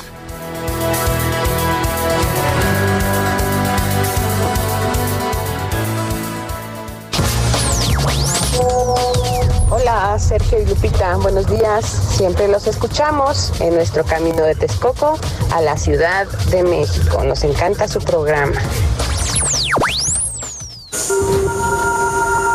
Reporte Metro con Ana Moreno. Ana Moreno, ¿cómo te va? Buenos días. Hola, muy buen día, Lupita, Sergio. Un saludo a todo su auditorio. Esta mañana les informo que la red está operando con afluencia moderada y avance continuo Como lo hemos estado comentando anteriormente, una medida preventiva importante para reducir riesgos de contagio es que las personas usuarias guarden silencio durante su trayecto y eviten hablar por celular, comer o compartir alimentos y bebidas. Y fundamental, Lupita Sergio, que el cubrebocas lo utilicen correctamente en su traslado por las instalaciones y al interior de los trenes. También recordarles anticipar la compra de boletos en las taquillas que se encuentran operando o realizar la recarga de su tarjeta en las 312 máquinas expendedoras instaladas en 88 estaciones. Esto debido a que algunas taquillas continúan cerradas debido a, por, por, causa de la contingencia. Y por último, comentarles que esta tarde-noche se prevén lluvias y actividad eléctrica en la ciudad y zona metropolitana. Por seguridad disminuimos la velocidad de los trenes en la red y su tiempo de traslado puede aumentar el doble para que las personas usuarias que van a planear usar el metro tomen previsiones. Hasta el momento esta es la información. Excelente día. Igual para ti, muy buenos días. Hasta luego. Y vamos con Israel Lorenzana, está en el Zócalo, adelante. Sergio Lupita, muchísimas gracias. Efectivamente estamos ubicados aquí en el Zócalo, a un costado de la Catedral Metropolitana. Aquí está la entrada del Metro Zócalo. Y es que fíjate, Sergio, Lupita, el día de ayer usuarios en redes sociales dieron a conocer imágenes donde al nombre de la estación Zócalo de la línea 2 se le va a agregar Tenochtitlan. En las fotos que se filtraron se puede observar pues los letreros con el nuevo nombre ya listo y además pues ya fueron colocados solo que el nuevo nombre aún está tapado con vinil en color azul. Fíjense que las reacciones pues a este nuevo nombre no se hicieron esperar. En redes sociales a algunos les pareció una buena idea, pero otros consideraron que era mejor nombrarla la estación Templo Mayor. Y bueno, pues serán precisamente las autoridades capitalinas las que confirmen en los próximos días cuando se hará el anuncio oficial de este agregado a la estación del Zócalo para que sea ahora Zócalo Tenochtitlan. Sergio Lupita, es la información que les tengo. Muchas gracias, Israel. Hasta luego. Hasta luego. Ay, ¿en qué nos gastamos la lana, verdad? Hmm, así es. Como, si, como si no hubiera mejores cosas, pues pero bueno. Bueno, fíjate que hay una información que ha llamado muchísimo, muchísimo la atención porque es un, pues, eh, una expresión de un juez. La niña traía tatuajes por todos lados. Esto lo expresó el fiscal general del estado, Guillermo Ruiz, al referirse al feminicidio de la adolescente Dana Miriam, perpetrado el sábado 22 en Mexicali, Baja California. Cámaras de seguridad grabaron el momento en que el cuerpo de la menor envuelto en una cobija era arrojado en un lote baldío donde posteriormente le prendieron fuego. En su informe mensual sobre seguridad, el fiscal habló del decomiso de 12 millones de dosis de droga y aseguró que esa es una forma en la que las autoridades estatales protegen a los menores, momento que aprovechó para referirse al feminicidio de Dana. Tristemente en Mexicali, la semana pasada una niña de 16 años fue asesinada, pero pues la niña también traía eh, tatuajes por todos lados y también el crimen lo cometen uno de 18, uno de 22 años, sus compañeros de 18 y 23 años. O sea que pues te pueden asesinar porque traes tatuajes, esa puede ser una motivación es lo que piensa este señor fiscal. Dijo que el problema de la delincuencia en el Estado bajó a esas edades y que tienen mucho, mucho cuidado. ¿Qué vamos a hacer con ellos? Tenemos que prevenir. El Servicio Médico Forense informó que el cuerpo de la joven contaba con heridas de arma punzo cortante en el cuello y fracturas en el cráneo. Bueno, ¿qué te puedo decir? Entonces, eh, ¿se lo merecía por tenía pues tatuajes? Pues sí, porque estaba toda llena de tatuajes esta chavita de 16. Bueno, pues son las 8 de la mañana con 36 minutos. La Fiscalía General de la República dice que está ofreciendo 56 testimonios de servidores públicos y exservidores también para declarar en contra de la exsecretaria de Desarrollo Social, Rosario Robles. Epigmenio Mendieta es abogado de Rosario Robles, lo tenemos en la línea telefónica. Epigmenio, ¿cómo estás? Buenos días. Sergio Lupita, qué gusto saludarles a ustedes, amable auditorio. Buenos días. Eh, ¿qué, ¿qué, opinan ustedes de esta, pues de este anuncio de la fiscalía que va a ofrecer estos testimonios de 56 servidores o exservidores públicos? Este, Sergio, te comento que ya he recibido en el transcurso de la madrugada la notificación correspondiente por parte del juzgado, en el cual me corren copia del contenido de la acusación. Es una este, acusación muy extensa, son 53 hojas. Estoy en este momento revisando los documentos y este pues la información que obra dentro de la misma no es otra cosa más que los propios dictámenes y las opiniones técnicas que emitió la Auditoría Superior de la Federación y que estas observaciones se las hacen a las cuentas públicas del 2012 al 2018 en los periodos en los que fue Rosario Robles funcionaria tanto de CEDSOL como de dato En síntesis, esa es la información que se contiene y que pretenden incorporar con estos testigos de que te doy cuenta, este Sergio. Epigmenio, ¿se está midiendo con dos varas? ¿Se está aplicando la ley de manera distinta? Eh, Lupita, fíjate que cada vez que, que, llegamos a este tema, yo quisiera tener un argumento distinto y decir que no, que esto forma parte de, las, de los criterios de generalidad que establece la ley. Pero desafortunadamente no es así, Lupita. Tú te podrás dar cuenta claramente cómo se les da el trato a algunos que colaboran con la Procuraduría y que se convierten en testigos delatores, mientras que a otros que no tienen esas características, pero que además no tienen a quién entregar, que no tienen a quién delatar y que no tienen videos para exhibir a terceras personas, pues se les da un trato de estas características. Tú podrás darte cuenta entonces claramente cómo la pena que se solicita en este caso es completamente desproporcional, pero que además afortunadamente no corresponde a la Fiscalía la imposición de penas. Esto será una facultad exclusiva del Poder Judicial de la Federación a través de sus jueces y tendrá que ser resultado de un juicio, juicio que apenas va a comenzar. Eh, tanto por declaraciones del fiscal como por uh, declaraciones de distintos políticos, eh, da la impresión de que Rosario Robles está siendo acusada de fraude o de haber eh, desviado recursos, de haberse quedado con recursos. sin embargo, la acusación es distinta, es omisión, o por lo menos eso entiendo yo según lo que usted mismo nos ha dicho, Pigmenio lo preciso de manera muy clara, Sergio, y yo tengo en mis manos en este momento, bueno, en versión electrónica, la acusación, y la acusación que se formula es por un delito de omisión, no es por este peculado, no es por operaciones con recursos de procedencia ilícita, es, es claro, no es por haber, haberse quedado con un solo peso. El delito que se le atribuye es no haber informado a su superior jerárquico de la posible afectación que podría sufrir el erario federal con motivo de la suscripción de estos convenios de los que ya te di cuenta. Esa es la, acusación que sostiene. Entonces, me parece, como ya lo dije hace un momento, efectivamente se utiliza un doble rasero y tú lo puedes ver perfectamente y me parece que ese es el trato que se le da a quien fue su compañero de partido, a quien formó parte de ellos, pero que ahora como se convirtió en disidente política, pues me parece que es más un trato de, revancha o de escarmiento a quien a quien consideran que los traicionó. Epigmenio, pero la Fiscalía General está ofreciendo estos 56 testimonios y parece como si eh, el caso eh, estuviera muy sólido, ¿no? Pues eh, mira, es propiamente las personas que de la Auditoría Superior de la Federación que llevaron a cabo la revisión de estos dictámenes y que emitieron esas opiniones técnicas. Esa es la información que tiene en, esta, en, estos 16 testigos. Es tanto, Lupita, déjame te lo poner en el contexto, es tanto como si quisiéramos traer eh, por parte de la redacción quien este, elaboró la nota, quien revisó la nota, posteriormente el reportero que publicó la nota, el, este, el jefe de redacción que también revisó la nota y finalmente la opinión de Lupita o de Sexo. Es decir, en lugar de que trajéramos una sola persona para incorporar todo este documento, pues nos están ofreciendo a los siete o a los diez que participaron en el proceso de elaboración de ese documento. ¿Qué te parece? Oye, eh, pero entonces, eh, si alguien dice, sí, Rosario Robles participó en la estafa maestra, Rosario Robles sí desvió dinero, ¿ahí qué, qué ocurre? Pues este, no es la acusación por la que está la Fiscalía. Y yo que tengo en las manos este documento, no existe ninguna información en ese sentido. Fíjate, mediáticamente se ha hecho creer que Rosario Robles está acusada de la famosa estafa maestra. ¿Qué te parece? Que yo tengo aquí la acusación y no se habla de eso.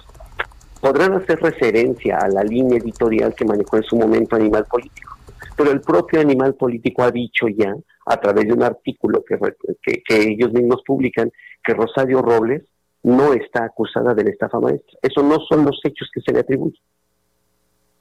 Muy bien. Pues Epigmenio Mendieta, abogado de Rosario Robles, gracias por hablar con nosotros. Sergio Lupito, les, envío un abrazo a ustedes, a Bueno, y en otros temas, en otros temas, un juez federal aplazó para el próximo domingo a las 10 de la mañana la audiencia en la que Juan Collado será imputado de una presunta defraudación fiscal de 36 millones de pesos por concepto de impuestos sobre la renta correspondiente al año 2015. El juez de control del Centro de Justicia Penal Federal del Reclusorio Norte, Juan Carlos Ramírez Benítez, pospuso la diligencia por pedido de la defensa que argumentó que no había tenido acceso al expediente y necesitaba unos días para estudiarlo. Eh, la Fiscalía General de la República entregó hace unos días el disco con el expediente de esta nueva imputación a la defensa de Collado, pero los abogados no pudieron abrirlo y lo solicitaron de nueva cuenta. El viernes pasado la FGR les entregó el disco eh, y los abogados están pidiendo unos días más para preparar la defensa. Estos días han sido autorizados de manera que se pospone la audiencia de Juan Collado. Bueno, y Augusto Tempa con más información de la mañanera. ¿Qué tal, Augusto? Buenos días otra vez. Sergio Lupita, otra vez muy buenos días y sobre la situación que se vive con el periodista Loret de Mola en su medio de comunicación. El presidente dijo que su gobierno es respetuoso y no censura a nadie dijo que en el caso de Gutiérrez Vivó se está realizando una revisión de su caso y se responderá por el daño que el gobierno le causó a ese periodista. Y dijo que no habrá represalias con otros eh, medios de comunicación, eh, que en otras administraciones sí las había, se censuraba, pero que su administración no es así. Resaltó que ha sido el presidente más atacado desde Francisco y Madero y que hay libre manifestación de ideas en su gobierno. Y pues en otros temas, el presidente estará hoy en la refinería de Cadereyta. Comentó que esta refinería se invirtieron más de dos mil millones de dólares para su modernización, pero esa modernización no se llevó a cabo porque hubo corrupción. Asimismo, dejó entrever que pues esa refinería no se va a cerrar. Respecto a la economía mexicana, tras la pandemia, el presidente dijo que México se está recuperando, se cayó la economía mundial, algo pues nunca antes visto desde la Gran Depresión, y el país no adquirió deuda en el extranjero como lo hicieron otros países. Según el presidente, se decidió rescatar desde abajo hacia arriba, pero pues ya no hay lujos, dijo que ya no hay lujos en el gobierno, y se va a impedir que eh, por completo la corrupción. Sobre la pérdida de empleo, López Obrador aseguró que ya comenzó la recuperación económica en ese aspecto, e informó que ya se recuperaron cerca de 80 mil empleos. También dijo que hay falta de, no hay falta, perdón, de alimentos ni carestías, y ya se está reactivando la producción industrial en el país. Y comparó a México con España mencionando que ellos tuvieron un maltrato de la pandemia, ah, hubo más muertos en su momento en ese país y la caída económica eh, pues se dio mayor eh, en ese país europeo, mayor que en México. Eh, son los temas que se están tocando en esta conferencia de prensa. Vamos a seguir muy pendientes para ver qué dice López Obrador respecto a otros temas. Bien, Augusto, muchas gracias. Muy buen día. Muy buenos días. Bueno, yo creo que si el presidente dice que la caída en Estados Unidos ha sido mayor que en México, se equivoca. Simple y sencillamente no es lo que nos dicen las cifras, pero pues estaremos revisando bien qué es lo que qué es lo que dijo el presidente de la República. Mientras tanto, vámonos hasta Colima por la depresión tropical Hernán. Aumentó el oleaje en playas de esa entidad. Marta de la Torre, adelante. Hola, ¿qué tal? Buenos días, Sergio Lupita. Efectivamente, pues una intensa noche de lluvia fue lo que pasó Colima esta noche madrugada, precisamente por el paso de la tormenta tropical Hernán. En, hasta este momento las autoridades de protección civil pues informan que son más de 50 árboles derribados que se ha registrado pues prácticamente en toda la entidad, en el norte, en la capital del estado y también en las costas, principalmente en Manzanillo, pues también están reportando el incremento de los ríos, aunque de manera eh, general están a más del 50% de su capacidad. El río Santiago en Manzanillo, por ejemplo, se encuentra al 60% de su capacidad. El día de ayer a las 8 de la noche, este, la Capitanía de Puerto determinó cerrar a la navegación tanto a eh, pues eh, tanto la navegación pequeña como a la grande y a partir de las 8 de la noche pues se este, canceló todo esto. Será en el transcurso de esta tarde y dependiendo de cómo evolucione Hernán, cuando se determinará si se reabre o permanecerá cerrada este día. El oleaje es intenso. Desde el día de ayer se tuvieron que resguardar los ramaderos y todas las personas que tienen pues sus establecimientos de comida en las playas de Manzanillo, Tecomán y Armería, donde desde muy temprana hora los elementos de protección civil realizaron recorridos Eh, sin embargo, pues de momento no se han reportado ni afectaciones eh, humanas ni eh, tampoco económicas por este el paso de la tormenta Hernán, pero estaremos informando, estaremos pendientes de cómo transcurre el día de hoy. Se sigue registrando fuertes lluvias y el reblandecimiento de la tierra es lo que preocupa a las autoridades, por lo que también están alertas, sobre todo en las zonas montañosas. Mi reporte. Marta de la Torre, muchas gracias.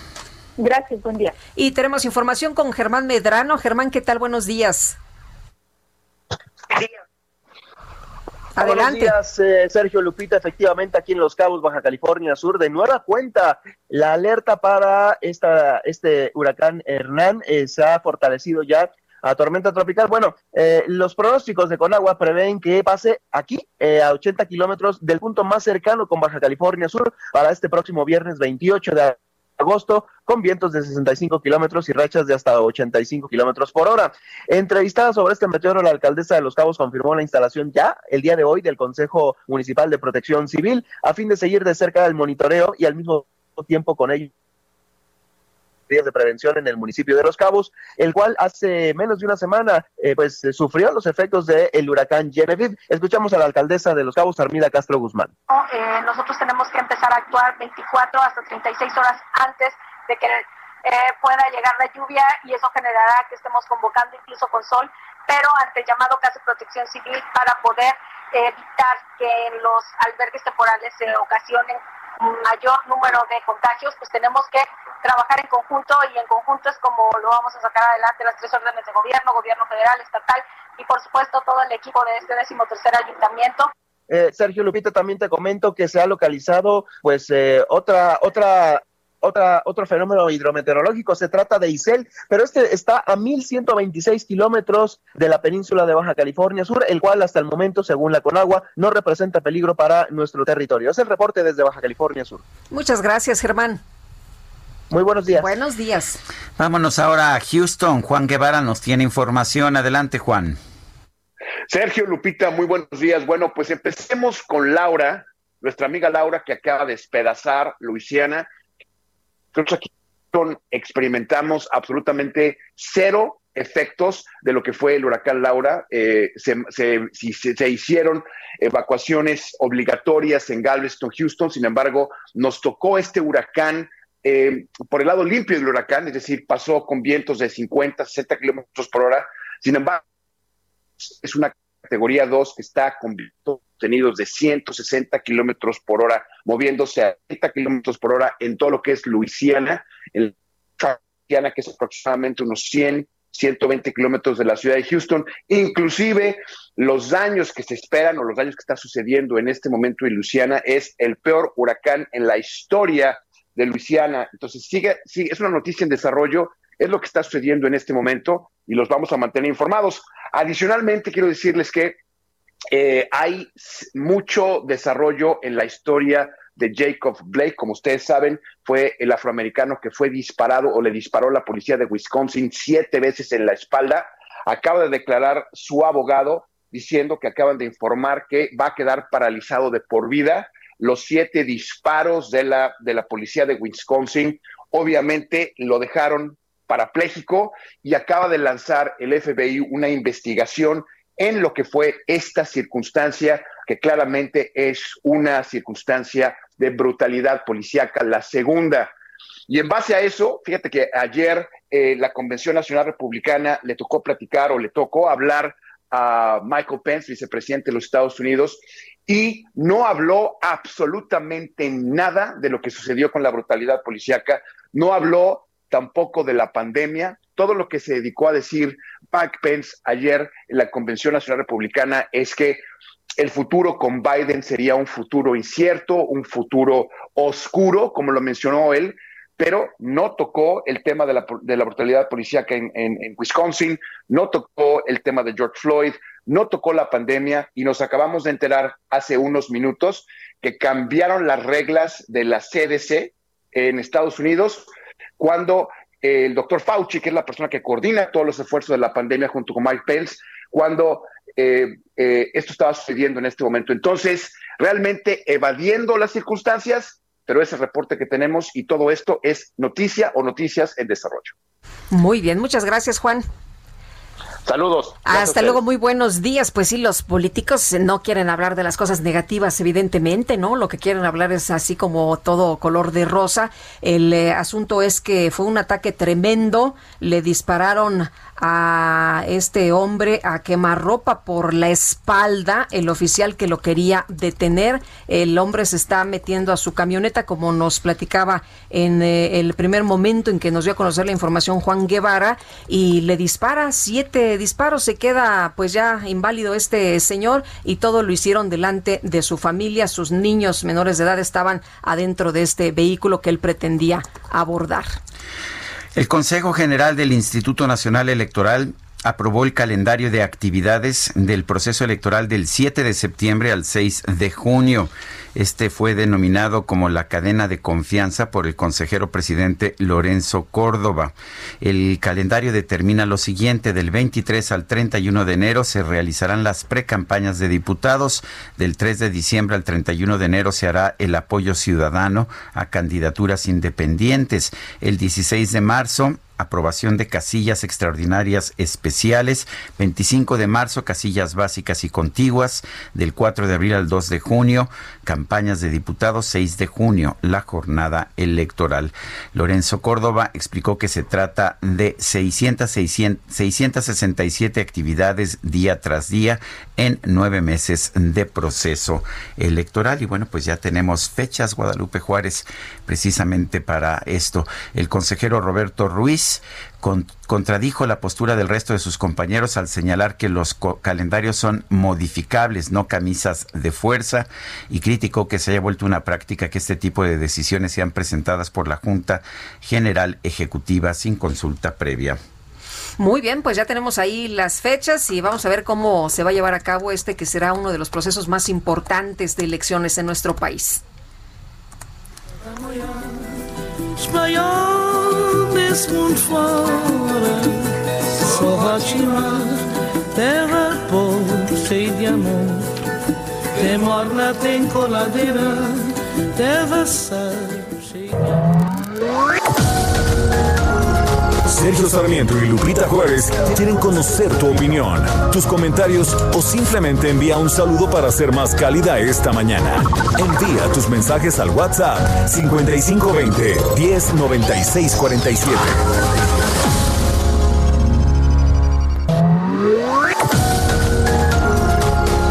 Continuamos con Sergio Sarmiento y Lupita Juárez por El Heraldo Radio.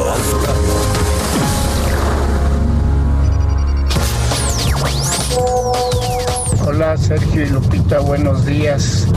A ver, no entendí lo que dijo el genio de Gatel. ¿No que la vacuna iba a ser universal para todos los mexicanos o nada más escogidos por ellos?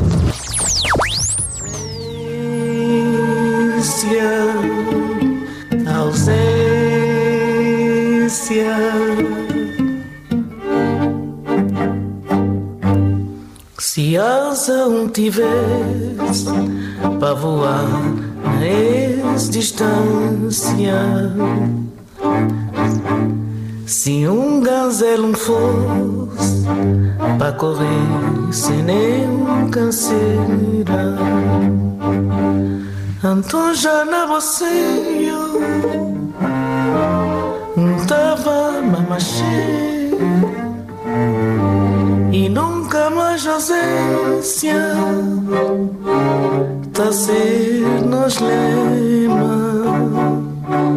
Mas só na pensamento Ay, esta canción, Ausencia, y nos dice Alejandra Echeverría, una gran y especial voz, Ausencia, Angola, sí, efectivamente.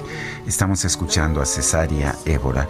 ¿Te gusta, Lupita, verdad? Me gusta mucho, Sergio, y la estoy disfrutando esta mañana, y la verdad es que es una voz excepcional. Un teso cariño y vos sorriso. Tenemos más mensajes de nuestro Sí, público, tenemos ¿no? muchos mensajes y sobre lo que decía este radio escucha en nuestro WhatsApp, Sergio, de lo que señaló López Gatel que la vacuna será universal, pues el presidente, ¿no? Andrés Manuel López Obrador dijo que la gente pobre tendría la vacuna garantizada, la vacuna contra el COVID-19 en México dijo el presidente López Obrador hace apenas unos días, ¿eh? que será universal y gratuita, fue lo que nos eh, dio a conocer hace apenas que el día 13, el presidente López Obrador. Eh, cuando se presentó la vacuna que desarrolla o la información sobre la vacuna que desarrolla la Universidad de Oxford y la empresa AstraZeneca, aseguró que sería universal y gratuita. Así que, eh, bueno, también el, eh, recordarán nuestros amigos del auditorio, el canciller Marcelo Ebrard había dicho que el objetivo no era el lucro, sino que América Latina la tuviera. Fíjate, no nada más los mexicanos, sino toda América Latina. Bueno, Lu Alba, eh, ah, no, perdón, este, sí, Lu Alba dice, él irá bien mientras millones de mexicanos, no, esta ya la habías leído, ¿verdad? Sí. No, no, no la había ah, leído. perdón, mientras millones de mexicanos en extrema pobreza, el sector salud sin insumos en ningún momento mostró interés en la pandemia, bueno, creo que en nada para él no existe más que sus refinerías, aeropuerto, tren Maya y avión presidencial. Y dice Jesús Díaz, muy buen jueves, es un gusto escuchar a los... Eh, conservadores porque conservan intacta su objetividad, veracidad y ojo crítico. Sergio Lupita son mis ídolos paganos. Me da gusto despertar con ustedes. Quizás la única cosa es que pues nosotros, por lo menos yo, no sé, creo que también Lupita, somos liberales. Esto es, creemos en las libertades, las libertades personales, individuales, en las libertades económicas, las libertades políticas y en los 15 años que te conozco, Lupita, o más. Este, oh, un poco más. Un poco más. Bueno, pues lo que siempre he encontrado es que en eso coincidimos, que somos los dos absolutamente liberales. Lo que pasa es que luego hay políticos que dicen que son liberales, pero promueven políticas conservadoras. Conservadoras, sí. Y luego les gusta poner etiquetas, ¿no? Este, prensa conservadora, conservadores, prensa fifi, en fin. Eh, dice otra persona, buen día y gran abrazo, Lupita y Sergio. ¿Por qué si está viendo a todas luces que Obrador no da resultados en la pandemia, ni en la seguridad, ni en la economía, y que no tiene con qué dar resultados, muchos mexicanos lo apoyan y no le exigen, pobre de mi México?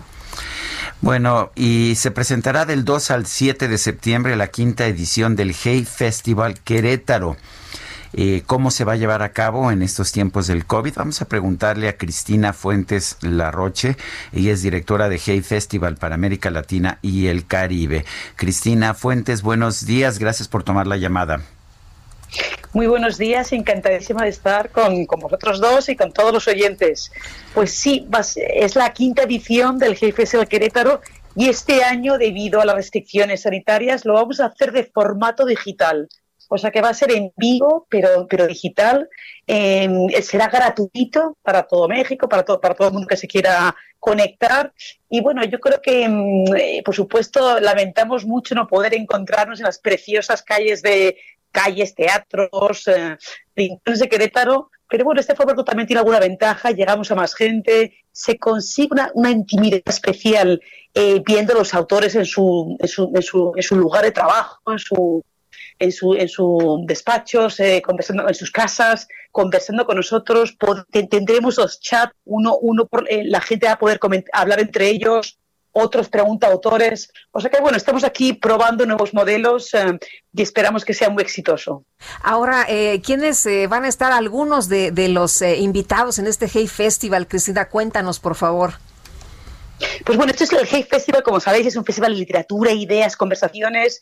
Y bueno, tenemos, tendremos desde tres premios Nobel, como por ejemplo Malala, la Premio Nobel de la Paz, que, estará en conversación con Lidia Cacho, o el Premio Nobel de Economía Paul Krugman, que conversará con Javier Solórzano, Mario Vargas Llosa, hablando de su nuevo libro. Luego grandes nombres de literatura como Salman Rushdie o Paul Auster, eh, eh, multitud de autores, Ida Vitale, por ejemplo, Premio Cervantes 2018, La Gran Dama de las Letras Uruguayas, multitud de autores mexicanos como Villoro, Poniatowska, el Saldaña, Emiliano Monge, temas de ciencia y actualidad. Estará el físico español Miguel Pita, que hablará de, de su nuevo libro Un día en la vida de un virus. Eh, también personajes como la alta comisionada de las Naciones Unidas para los Derechos Humanos, Michelle Bachelet, que también es eh, expresidenta de Chile, grandes temas de periodismo con Guillermo Prieto, John Lee Anderson, temas de medio ambiente con Julia Carabias, Gael García Bernal, que hablará de su trayectoria y de su última película Chicuarotes. También, por ejemplo, estará con nosotros el chef Enrique Olvera, hablando del proyecto y libro Las restauradoras de Sinaloa, este libro que son mujeres que escriben recetas para sus hijos que han desaparecido, eh, la filósofa de la Cortina, eh, un montón también de temas musicales. Estará con nosotros Julieta Venegas, que nos hará un concierto, yo creo, desde, desde su salón en, en, Argentina. Y, bueno, y un, programa para niños, para jóvenes. O sea que hemos intentado mm, eh, continuar con la, la, gran calidad del GEI, llegando incluso a autores que son difíciles de traer de otra forma México, porque tienen agendas muy complejas, como Malala, que acaba de terminar los estudios. O sea que yo creo que se ha logrado algo muy especial y estamos em, muy ilusionados de, que empiece ya el Hey Festival Digital Querétaro la próxima semana del 2 al 7 de septiembre. Pues suena bien. ¿Cómo, cómo hace uno para, para asistir, para inscribirse, para participar? Pues claro, otro, otro tema que será totalmente gratuito, simplemente hay que registrarse para, para eh, acceder a nuestra plataforma.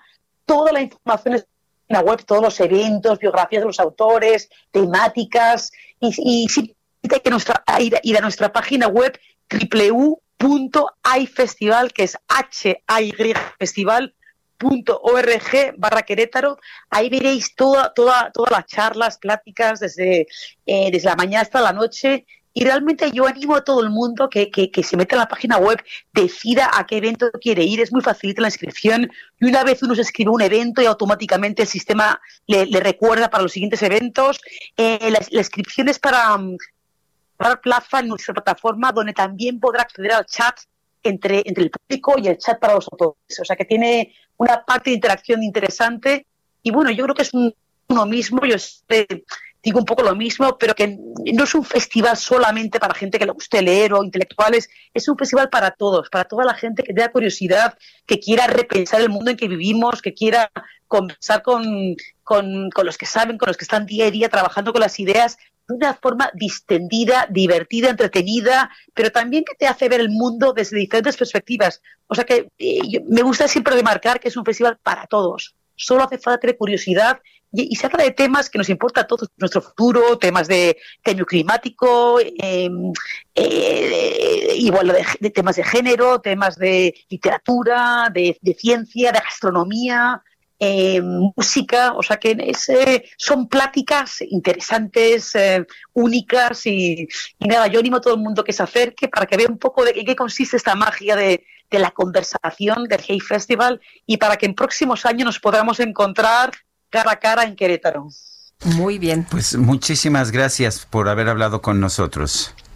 No, un placer, Sergio Lupita. Hasta luego. Cristina Fuentes Larroche. Ahora sí vamos a ir, ¿verdad? Porque luego se nos complicaba ir a, Querétaro, pero ahora sí vamos a estar ahí pendientes de este Hey Festival. Oye, y Shakespeare y compañía presentan la primera parte de Huérfanos, una historia que enfrenta a una realidad racismo y resentimiento. ¿Te suena? ¿Te suena el tema? Me suena el tema y pues vamos vamos a hablar con Roberto Cavazos. Él es actor y bueno, pues aparte hoy hoy miércoles de hecho se abren los teatros. No sé bien cómo se va a presentar esta esta esta obra, pero bueno, Roberto Cavazos, en primer lugar, buenos días, gracias por tomar nuestra llamada. Muy buenos días, gracias por la invitación. Eh, eh, Roberto, en primer lugar, cuéntanos, ¿qué es Huérfanos? Huérfanos es la historia de Dani y Ellen, interpretados por Alex de la Madrid e Itari Marta. Este, un matrimonio que se encuentra una noche en casa celebrando algo, teniendo una cena romántica juntos, cuando en esa cena irrumpe Liam, el hermano de Ellen, a quien interpreto yo, eh, cubierto en sangre. Este, y pues contando lo que le acaba de pasar para llegar a estar cubierto de sangre, un relato que va cambiando a lo largo de la noche y, genera mucho suspenso. Roberto, ¿ya eh, vamos a poder esta obra en eh, ya presencial o todavía la están haciendo pues eh, en streaming o, cómo la están presentando? No, esta, esta obra este, la adaptó nuestra directora Angélica Rogel para presentarse por Zoom, pero específicamente para Zoom. Este, todo sucede como una llamada de Zoom, este, con, una ligera adaptación que ella hizo al texto original con permiso del dramaturgo. y así se va a quedar. Este es nuestra, este domingo es nuestra última función de la temporada que hemos hecho. Este, y ahorita, a pesar de que tenemos muchas ganas de, volver con, esta obra, no hay planes inmediatos, nada más porque pues, hay que ver toda la logística y eso. ¿Qué, qué es Shakespeare y compañía? Cuéntame. Shakespeare y compañía este, nace del foro Shakespeare y su renacimiento, no sé si ustedes este, sabían que el foro Shakespeare cerró hace unos años, este, está en peligro de cerrar, este, y Shakespeare y compañía básicamente llevan esos años luchando por mantener el Shakespeare con vida y a flote, y justo cuando había vuelto a abrir este año el foro, al poco tiempo cerró por la pandemia. Este, pero Shakespeare y compañía no es solo el inmueble, sino es todo lo que el foro Shakespeare representaba antes, este, en cuestión creativa, este, dentro de la comunidad y demás. Bueno, ¿cómo, ¿cómo nos enlazamos, cómo nos conectamos a huérfanos? Si se conectan eh, a Boletópolis o directamente en huérfanos.boletopolis.com, pueden comprar ahí sus accesos y se les envía un correo con un enlace directo para, para poder acceder a la función, que sucede este domingo a las siete y media de la noche, horario Ciudad de México.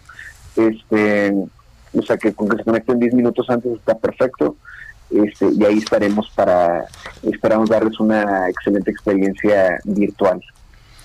Muy bien, pues Roberto Cavazos, gracias por hablar con nosotros. Gracias a ustedes, que tengan buen día. Igualmente, Roberto, ya he visto muchas obras ahí con Itar y Marta, la verdad sensacional en este foro y ahora lo haremos por Zoom y bueno, aprovecharemos, Sergio, que algunos, bueno, los teatros van a estar abriendo 30%, no sé si los más chiquitos como la teatrería o algunos otros que están eh, chiquitos ahí en el Milán, pues eh, sea una buena opción. Eh, por los costos que se tienen, ¿no? Pero pues vamos a ver, vamos a vamos a ver. Lo importante es que podamos ir abriendo poco a poco eso es lo importante, lo cual no quiere decir que se deje usted de cuidar, ya sabe. Es bueno llevar su mascarilla, si quiere careta también, eh, lavarse las manos, eh, mantener distancia con otras personas. Yo creo que todo eso es lo que tenemos que estar haciendo. Son las 9 de la mañana con 14 minutos. Esta mañana desde el estado de Nuevo León, el presidente López Obrador y el gobernador Jaime Rodríguez coincidieron en la importancia de trabajar de manera coordinada a pesar de las diferencias que hay entre ellos. Le agradecemos mucho al gobernador Jaime Rodríguez Calderón que esté con nosotros y que se esté trabajando de manera coordinada, como lo hemos venido diciendo y es propio de la democracia. Tenemos eh, diferencias, es hasta sano que no haya pensamiento único, porque eso se acerca más a las dictaduras. La democracia tiene que ver con la pluralidad, con la oposición, con el derecho a disentir, con las libertades. Entonces sí puede ser que tengamos diferencias, pero también hay coincidencias.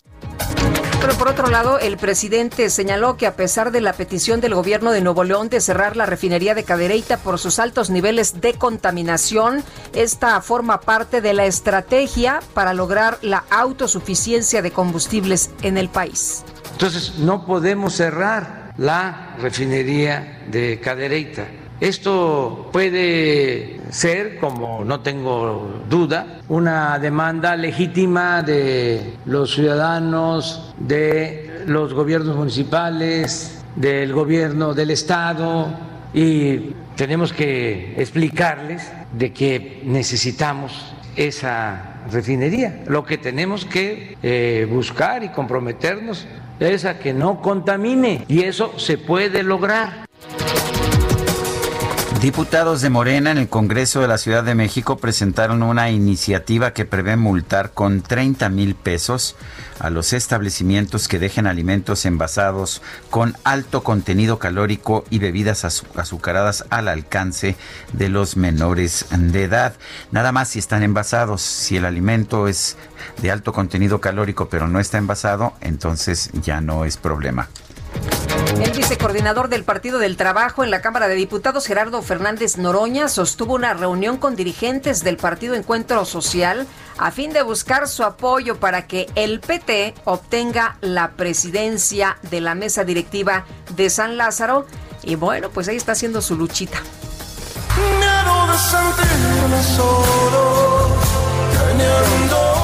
Hoy Pues uh, hoy es 27 de agosto, ¿no? Qué miedo. ¿Por qué? A ver. Pues es que resulta que en la red social TikTok muchos usuarios aseguran tener mucho miedo por la llegada del 27 de agosto debido al surgimiento de una serie de teorías conspirativas que indican que hoy podrían pasar distintos hechos extraordinarios que van, Sergio, desde una invasión extraterrestre o la llegada de algo diabólico hasta un enorme movimiento social que evite que el presidente de los Estados Unidos, Donald Trump, obtenga su reelección. ¿Qué te parece? bueno, pues estas ideas surgieron tras la divulgación de una serie de videos misteriosos en los que siempre se hace referencia a esta fecha.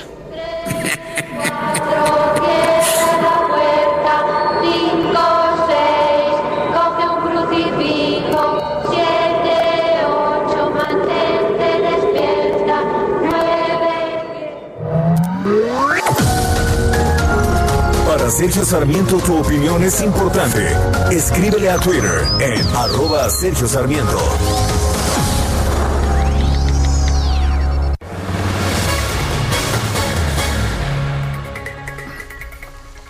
Y bueno, pues hablando de TikTok, fíjate que renunció el director general de esta, de esta red social. Esta renuncia se produce días después de que TikTok demandó al gobierno de Donald Trump por prohibir eh, transacciones en Estados Unidos con esta aplicación. El uh, director duró apenas tres meses en el cargo. Eh, vale la pena señalar que eh, se trata de Vanessa Pap Vanessa Papas es quien va a ocupar el cargo de forma provisional según un memorándum interno que dio a conocer la agencia Reuters. Pero Kevin Mayer deja la dirección general de TikTok tres meses después de unirse a esta plataforma. Y bueno, pues por supuesto que el, las presiones que ha sufrido eh, TikTok por parte del gobierno de los Estados Unidos, el gobierno de Donald Trump, eh, que emitió una orden ejecutiva que prohibiría cualquier tipo de transacción en Estados Unidos con esta aplicación, pues es una de las razones de esta situación. Mayer era el principal ejecutivo de streaming de Walt Disney Company antes de, antes de entrar a TikTok el pasado primero de junio. También fue nombrado director de operaciones de ByteDance, la empresa matriz de TikTok en China. Son las 9 de la mañana con 19 minutos. Vamos con Mónica Reyes, nos tiene información. Gracias, Sergio, Lupita, amigos. Qué gusto saludarlos esta mañana. ¿Y qué creen? Pues nos acompaña Juan Francisco Aguilar, director general de Dell Technologies México, y vamos a platicar brevemente sobre los tres sectores, el médico, financiero y educación, que han transformado digitalmente ante la situación actual que estamos viviendo. ¿Cómo estás, Juan Francisco? Qué gusto saludarte. Buen día. Hola, ¿qué tal? Buenos días y un saludo muy grande a todo tu auditorio. Muchas gracias. Pues vamos a empezar a platicar cuáles son los sectores que están liderando la nueva normalidad. ¿Qué nos dices? Pues es obviamente el segmento de salud. Creo que la nueva normalidad, antes de hablar eh, concretamente del de salud, el de educación y el financiero, eh, eh, todo se está acelerando, esa es la palabra ahorita, pues con la nueva realidad que estamos viendo del COVID. Y dentro de salud, una parte que se está acelerando muy fuerte es la telemedicina. Es algo que ya se utilizaba en muchos, en muchos, en muchos países, en muchos centros, pero esto permite que un doctor pueda tener pues contacto en vez de uno a uno, de uno a muchos o para poder estar rastreando y dando seguimiento por medio de aplicaciones o por medio de monitoreo a muchos pacientes. Esa es una de las nuevas realidades que estamos viendo en salud. En educación, en educación que estamos viendo, eh, sí existe esa brecha y sí obviamente existe pues el reto de que no todos tienen acceso a Internet, esa es una realidad, pero por el otro lado estamos viendo que ya inclusive se, se desarrollan soluciones que tienen eh, contenido, servidores que tienen el contenido y que no necesariamente necesitan estar, estar conectadas a Internet y que por medio del contenido en esos servidores, pues muchos alumnos dentro de, de sus casas pueden accesar a esa información. De hecho, es una solución conocida en educación como Educación 360. Y el segmento financiero, pues es un segmento que sigue transaccionando, que se ha transformado también muchísimo a poder por medio de aplicaciones y por medio de muchas eh, rastreos, pues seguir en contacto con los clientes y entendiendo qué es lo que están demandando. Algo muy importante también que está acelerándose dentro del segmento financiero, pues tiene que ver mucha más protección informática. Vemos que pues a raíz del COVID, muchas veces hasta decimos el ejemplo es como un buffet, pues para todo lo que son los hackers y para todos los que están robando información y, y, y pues que están inclusive robando transacciones. La parte de seguridad, si en los bancos era importante, ahora se vuelve trascendental y vemos que es algo que se está acelerando también. Interesante lo que nos dices, Juan Francisco Aguilar, director general de Dell Technologies México, por si acaban de prender su radio. ¿Qué oportunidades ve Dell Technologies en esta nueva era digital, además de todo lo que nos has platicado? Bueno, la salud, esa es, una, esa es una de las grandes oportunidades con lo que comenté de telemedicina.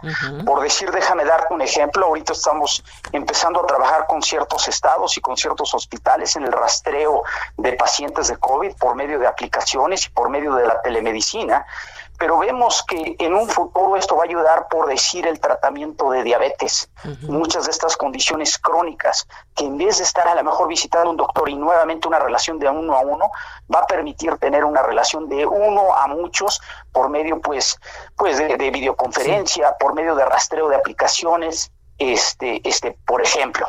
Otra de las que estamos viendo que se está acelerando muchísimo, pues tiene que ver todo el, el, el, el, análisis y patrones y todo lo que es el reconocimiento pues de tendencias a través de todos los datos enormes que se están generando a raíz de muchísima gente que está conectada ahora, ¿no? Claro. ¿Y cómo apoyar a las empresas en esta transformación digital? Que eso también está interesante. Pues mira, eh, eh, eh, tenemos muchos programas en Dell y creo que una de las partes importantes también que estamos viviendo ahora es que el work, le llamamos en inglés el work from home, el trabajar desde casa, vimos una fase importante. Vemos que ahora hay muchas empresas que están viviendo la segunda fase, es decir, que no saben cuándo van a regresar o muchas ya tomaron la decisión que sus empleados no van a regresar.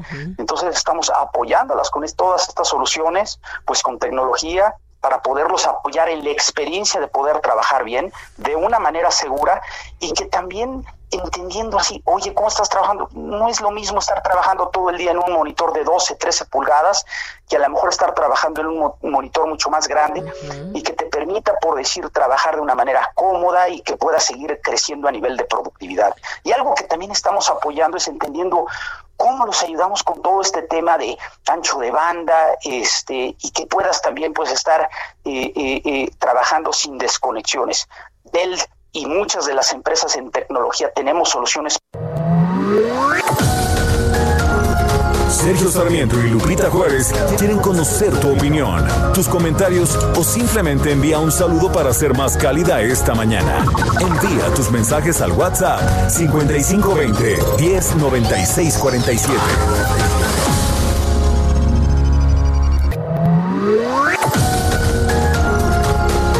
Continuamos con Sergio Sarmiento y Lupita Juárez por El Heraldo Radio.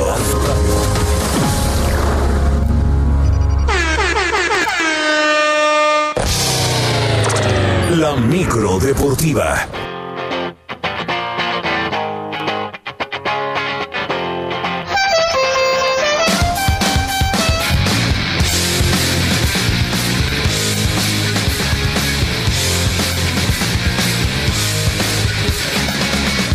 ¿No te dan ganas de tocar como la batería así? Ah, claro que sí, por supuesto, pero yo no sé si en la micro deportiva hay espacio para ello. Julio Romero, ¿cómo te va? Buenos días. ¿Qué pasa, el desgraciado? Muy buenos días, qué gusto saludarle. oye, yo después de esa corrí aquí, que o sea, quitaba el, ¿cómo es el, cach, al el cacharpo? Al cacharpo, lo bajaba de inmediato de la micro. Qué confiancitas. Sí, no, bueno.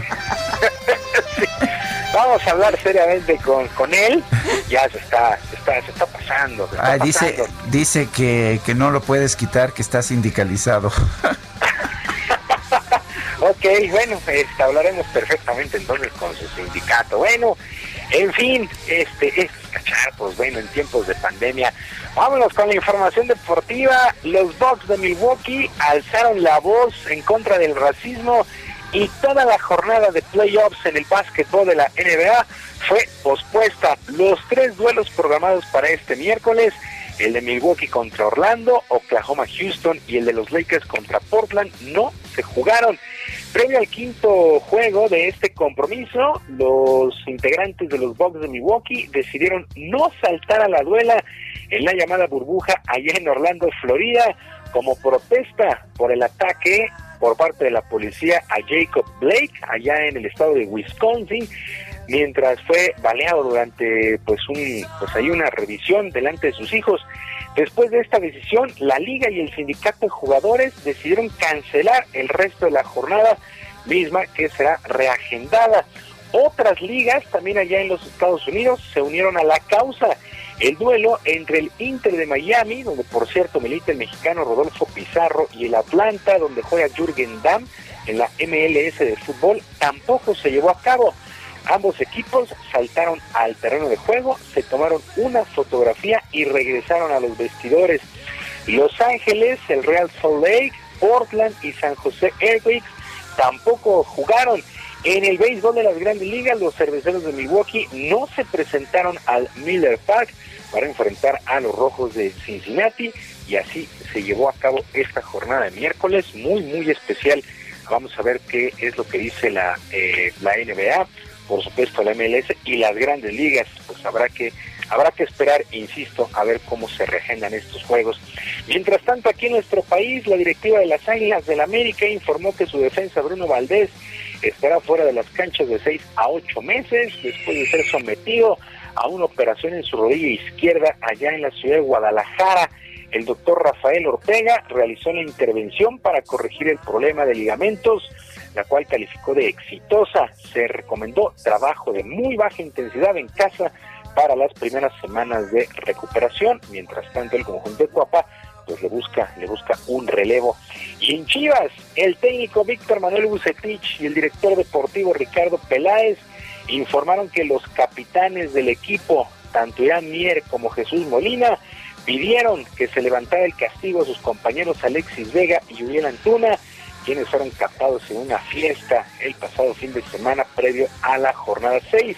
Por lo pronto, Ricardo Peláez aseguró que el acto ha sido un llamado a la unidad al interior del rebaño.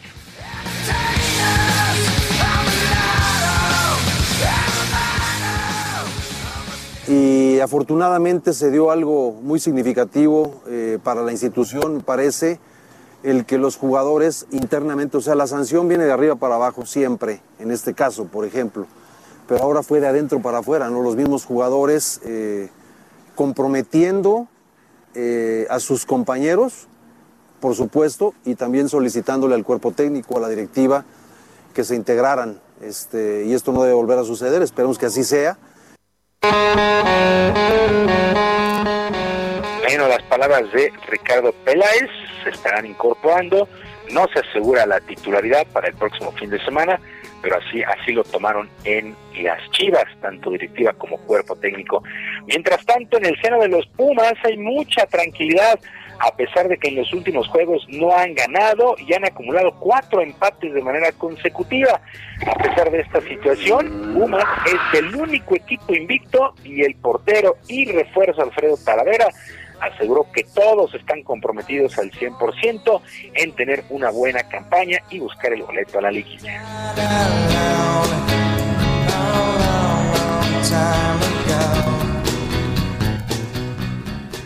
Hay, muchas, hay muchos factores, ¿no? Pero te puedo decir el creérnoslo, el saber que respaldamos a un entrenador, que respaldamos nuestra profesión, nuestra profesión que respaldamos a esta institución, eh, que nos debemos de entregar.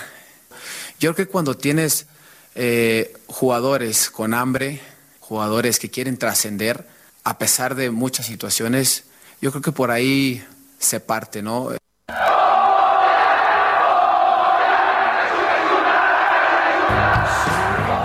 A pesar de no haber entregado buenos juegos, es el único equipo invicto después de seis jornadas en el Guardianes 2020. En otras cosas, el número uno del mundo, el serbio Novak Djokovic, avanzó a las semifinales del abierto de tenis de Cincinnati después de vencer al alemán Jan Lennart Stroff en dos sets, parciales de 6-3 y 6-1.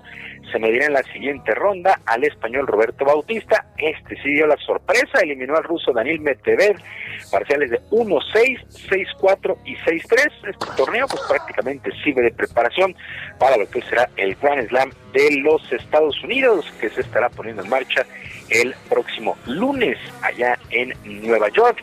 Y ya que estamos en Nueva York, pues el Yankee Stadium, el Yankee Stadium se convirtió en el primer inmueble del mundo deportivo que ha recibido la certificación para abrir las puertas a los aficionados en lo que resta la temporada en el béisbol de las grandes ligas. El International World Fielding Institute dio el aval luego de una fuerte auditoría donde pues se comprobó que las instalaciones reúnen las medidas suficientes, los protocolos, los planes de emergencia y la educación en torno a la lucha y prevención del coronavirus.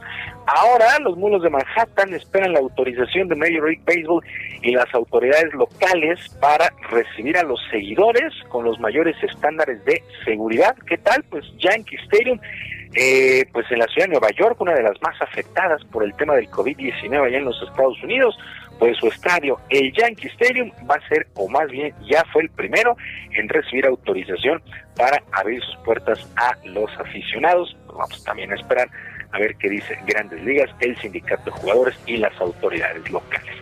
Sergio Lupita, amigos del auditorio, la información deportiva este jueves, que sea un extraordinario día para todos y váyanle pasando una cubeta al cachar porque hoy le toca lavar a mano la micro deportiva. Se lo merece, se lo merece. Muy bien. Un abrazo, que sea un gran día. Gracias, Julio.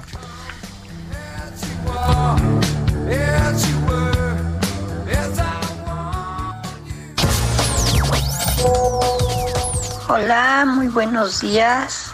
Magnífica la combinación, nada menos ni nada más que Amaya Montero y Julio Cortázar. Un hermoso regalo para este día miércoles, mitad de semana. Saludos a Lupita, al querido Sergio y a Quique y a toda la producción. Abrazos y que tengan un excelente día. Queda a sus órdenes Socorro Rodríguez. Soco, gracias, bye bye.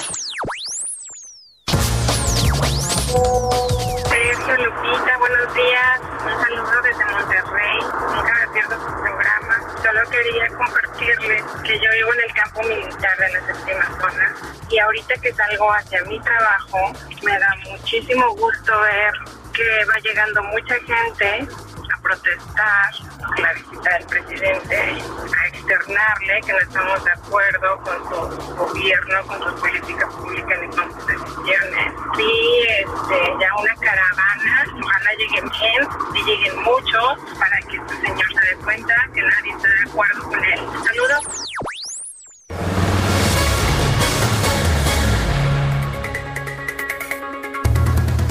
Son las 9 de la mañana con 40 minutos. Vamos con Mónica Reyes. Adelante, Mónica. ¿Qué tal, Sergio, Lupita, amigos radioescuchas? Qué gusto que sigan con nosotros aquí escuchando las noticias y les traemos otra noticia muy buena porque ya está con nosotros Aris Chávez, representante de Productos y Tratamientos Politécnico, porque como siempre le pedimos que nos oriente sobre temas de salud, cómo protegernos a nosotros mismos y obviamente a nuestra familia y lo mejor, cómo elevar nuestras defensas. Aris, bienvenida, adelante.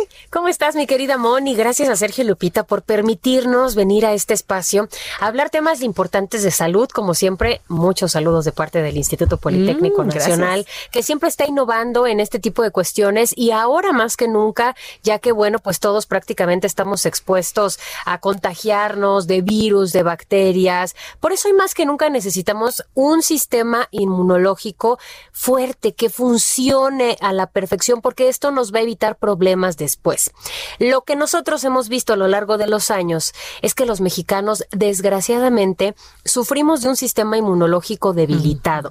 Y esto se debe por muchas razones. La principal, la mala alimentación, la falta de vitaminas que necesitamos consumir todos los días, la contaminación que respiramos, el estrés. Hay un sinfín de factores que evitan que nuestro cuerpo funcione bien. Por eso nos sentimos cansados Claro. y con sueño. Nuestro cuerpo no está funcionando.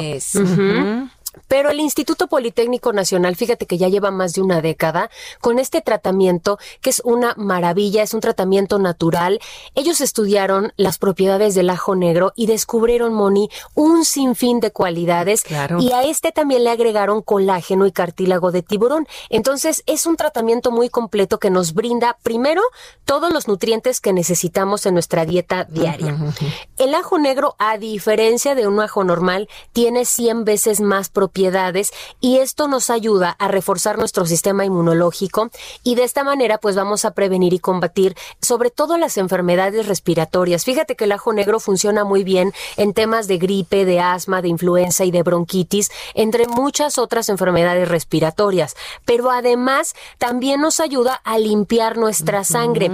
¿De qué manera lo hace? Tú empiezas a tomar una cápsula diaria, todos los días sin falta por las mañanas y esto ayuda al buen funcionamiento de tu hígado y que también regule tu presión arterial, que disminuya colesterol, triglicéridos, glucosa en sangre, es decir, es 100% recomendable para pacientes con diabetes. Y atención, porque viene muy completo, viene adicionado con colágeno. Y esto además del cabello, las uñas, la piel, imagínate tomar tu colágeno todos los días, Qué te hace mucho bien, Nos pero nos ayuda a las articulaciones. Eso es lo mejor, lo que me llama la atención, fíjate.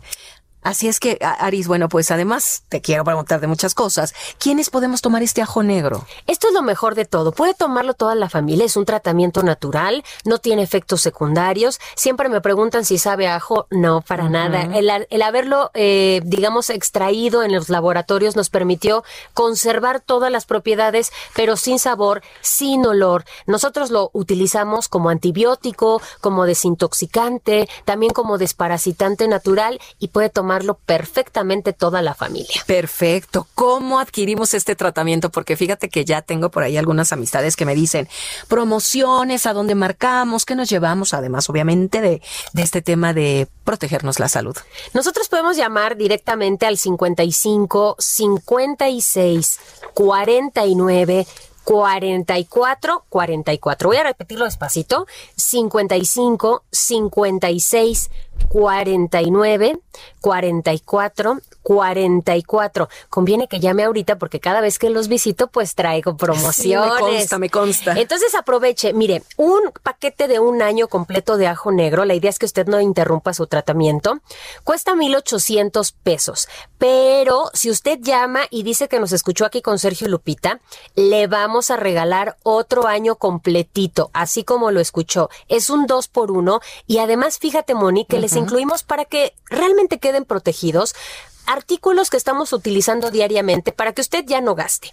Una careta de protección facial transparente con duración de tres meses.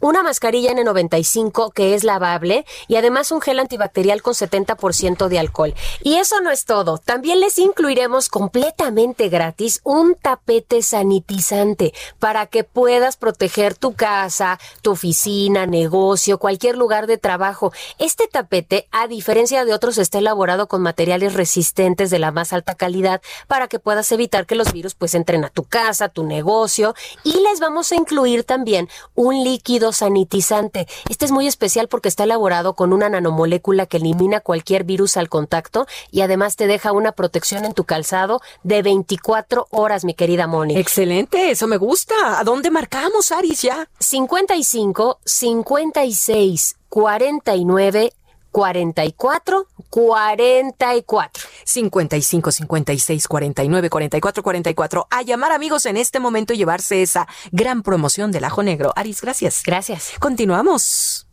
Son las 9 con 45. Y vámonos con Daniel Magaña, que anda por allá en la zona oriente de la Ciudad de México. ¿Qué pasa, Daniel?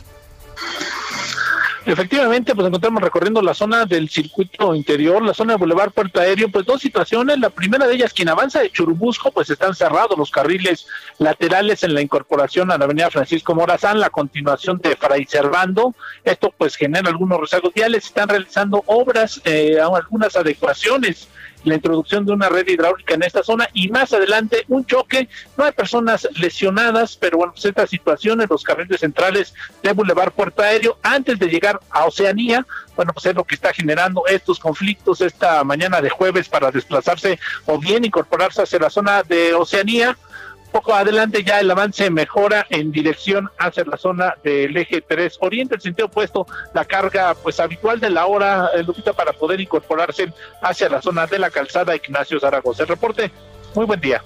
Muchas gracias, Daniel. Hasta luego. Y vamos ahora con Israel Lorenzana. Adelante, Israel. Gracias, Sergio Lupita. Pues nos encontramos ubicados en la calle Pedro Moreno, esto a un costado de la estación Buenavista, el la zona del eje central y también Avenida de los Insurgentes. Aquí se ubican las oficinas de Caprepol, las oficinas de la Caja de Ahorros de la Secretaría de Seguridad Pública. Y bueno, pues aquí tenemos un grupo de trabajadores, algunos de ellos jubilados, quienes están en espera de ser atendidos, ya que pues a consecuencia de la pandemia se cerraron pues eh, todas las prestaciones a las que ellos pueden acceder. Y bueno pues han estado ya durante algunos días pues esperando a que les den respuesta. Ellos están pidiendo que se reabra esta caja. Y han señalado el día de hoy que si no les hacen caso estarán yéndose a bloquear insurgentes y el eje 1 norte. Aquí en Pedro Moreno la circulación es local aunque está cerrada aún así hay que evitar a toda costa transitar por este punto. Y la recomendación es el eje 1 norte en su tramo guerrero. Sergio Lupita la información que les tengo. Gracias Israel hasta luego. Hasta luego. Son las 9 con 47. Gastrolab con el chef Israel Arechiga. Ay, es la buena hora porque... Es la hora sabrosa. Ah, pero por supuesto, Israel Arechiga está con nosotros. ¿Cómo estás, Israel? Buenos días. Hola, muy buenos días, Lupita. Sergio, qué gusto saludarlos. Y pues puntual como cada jueves, el día de hoy les voy a hablar de un producto espectacular que a mí me encanta, que muchos en México relacionamos con la Navidad, pero es un producto que se puede consumir todo el año, es una completa delicia. Y estoy hablando del bacalao, de este, de este pescado que llamamos el rey del norte, de este pescado eh, típico de la cocina noruega, de la cocina española, de la cocina portuguesa, y que es muy importante siempre aclarar y, tener muy claro el tema del producto, ya que en México muchas veces se consume un tipo de bacalao, y digo bacalao entre comillas, porque de, mala manera en, algunos mercados tradicionales mexicanos se vende cazón salado como si fuera bacalao. Y eso ha hecho que mucha gente considere el bacalao un pescado salado, un pescado eh, que no es muy rico, que es fibroso, pero bacalao eh, vamos a hablar siempre de un tipo, que es la clasificación Gadus Morua, que es el bacalao que usamos en los restaurantes, es el bacalao de trozo grande, blanco, salado que encontramos en algunas tiendas. Y este bacalao va a servir para hacer preparaciones espectaculares, desde la típica vizcaína, que es, típica del norte del País Vasco, del de norte de España, o hasta el bacalao a la veracruzana, que es una receta ya muy mexicana. ¿Qué les parece el tema del bacalao? ¿A ustedes les gusta el bacalao? Me gusta, Me gusta tiene, tiene, un saborcito fuerte para mí, pero la verdad es que con la preparación idónea, pues sin duda, ¿no? Y en la cocina española, bueno, sin duda. Sí, la verdad es que el bacalao tiene una grasa espectacular porque tiene una de, una de las técnicas de cocción que a mí más me gustan en la cocina y es el confitado, que es cubrirlo en aceite de oliva a muy baja temperatura sin llegar a freír y eso hace que el bacalao sea suave, que sea meloso, que sea mantequilloso, que tenga una mm. textura espectacular. es una barbaridad, me comprometo a llevarles bacalao a la vizcaína. Qué rico. Oye, ¿y sabes qué, sabes qué es lo mejor, Israel? que no tengo que esperarme para comerlo cada año, ya me diste chance de comerlo durante todo el año.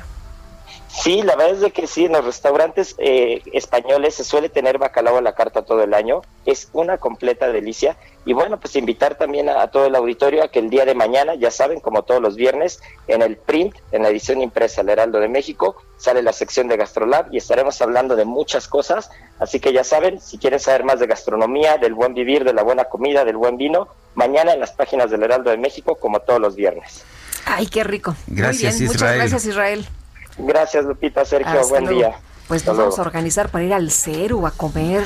Me parece bien. Oye, tengo aquí un libro, eh, vale la pena leerlo. Y yo lo admiro mucho a Woody Allen. Él es el cineasta, uno de los cineastas, de mis cineastas favoritos, y ha sacado una autobiografía quiero agradecer a Alianza Editorial que me la hizo llegar. La autobiografía se llama A propósito de nada, a propósito de nada. Y es bueno, pues, sobre todo para, para escuchar el punto de vista de Woody Allen en torno a las acusaciones que se le han hecho. Él narra en detalle eso, pero narra muchas otras cosas. Y sabes que escribe muy bien y vale la pena leerlo. Además de ser un buen cineasta, recordemos que él empezó como escritor. Son las 9 de la mañana con 51 minutos. News. Y le tenemos este resumen de lo más importante. Y te iba a recomendar en Netflix una ah, película muy buena con Woody Allen. A mí me gustó, la verdad. Sí. Con Woody Allen está eh, Selena, está lo, puros chavitos, Chalamet, eh, está Diego Luna. ¿Y cómo que- se llama la película? Ay, Ahora me dices, Ahorita ¿sí? te Bueno, digo. vamos al resumen de la información. El director regional de la Organización Mundial de la Salud para Europa, Hans Kluge, informó que en por lo menos 32 de los 55 estados y territorios de la región se ha registrado un aumento en la tasa de incidencia del COVID-19, lo cual representa un repunte que se va generalizando. Y en su conferencia de prensa desde el estado de Nuevo León, el presidente López Obrador aseguró que en lo que va de agosto se han recuperado cerca de 80 mil empleos de aquellos que se perdieron por la emergencia sanitaria del coronavirus. Por otro lado, el presidente afirmó que la empresa Altos Hornos de México debe ser castigada si se niega a reparar el daño por el presunto sobreprecio en la planta, en la venta de la planta de agronitrogenados a Pemex.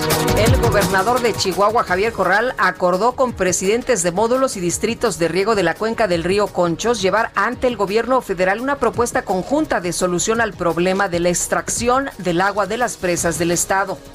pie de oro llegó. Dale. El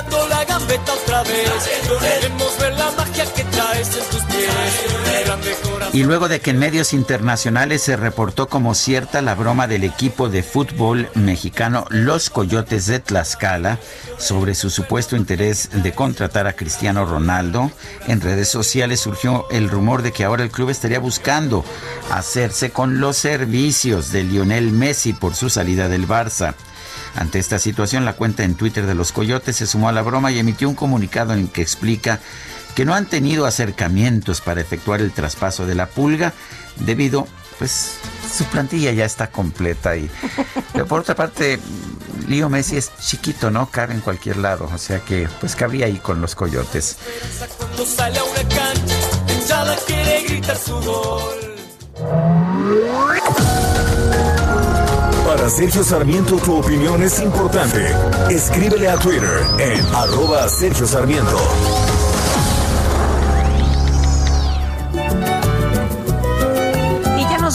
Vamos, ¿verdad? Ya nos vamos. Ya me acordé de la película, se llama Un día lluvioso en Nueva York. Un día lluvioso en Nueva York. En Netflix me dices que Sí, está. ahí está. Lo voy a buscar. Guadalupe, se nos acabó el tiempo. Ah, qué caray. Vámonos entonces, que la pasen todos muy bien. Se me pasó rapidísimo la mañana. Pásenla bien. Nos escuchamos mañana, mañana que es viernes 7 en punto. Y hasta entonces. Hasta entonces, gracias de todo corazón. Talvez está certa de crescer, vou reconhecer esse amor. Se vida é um lar de incompreensão, se vou condenar minha relação. Quando cá tiver mais remissão, a ser uma lamentação. Para que viver nesse? Heraldo Media Group presentó Sergio Sarmiento y Lupita Juárez por El Heraldo Radio.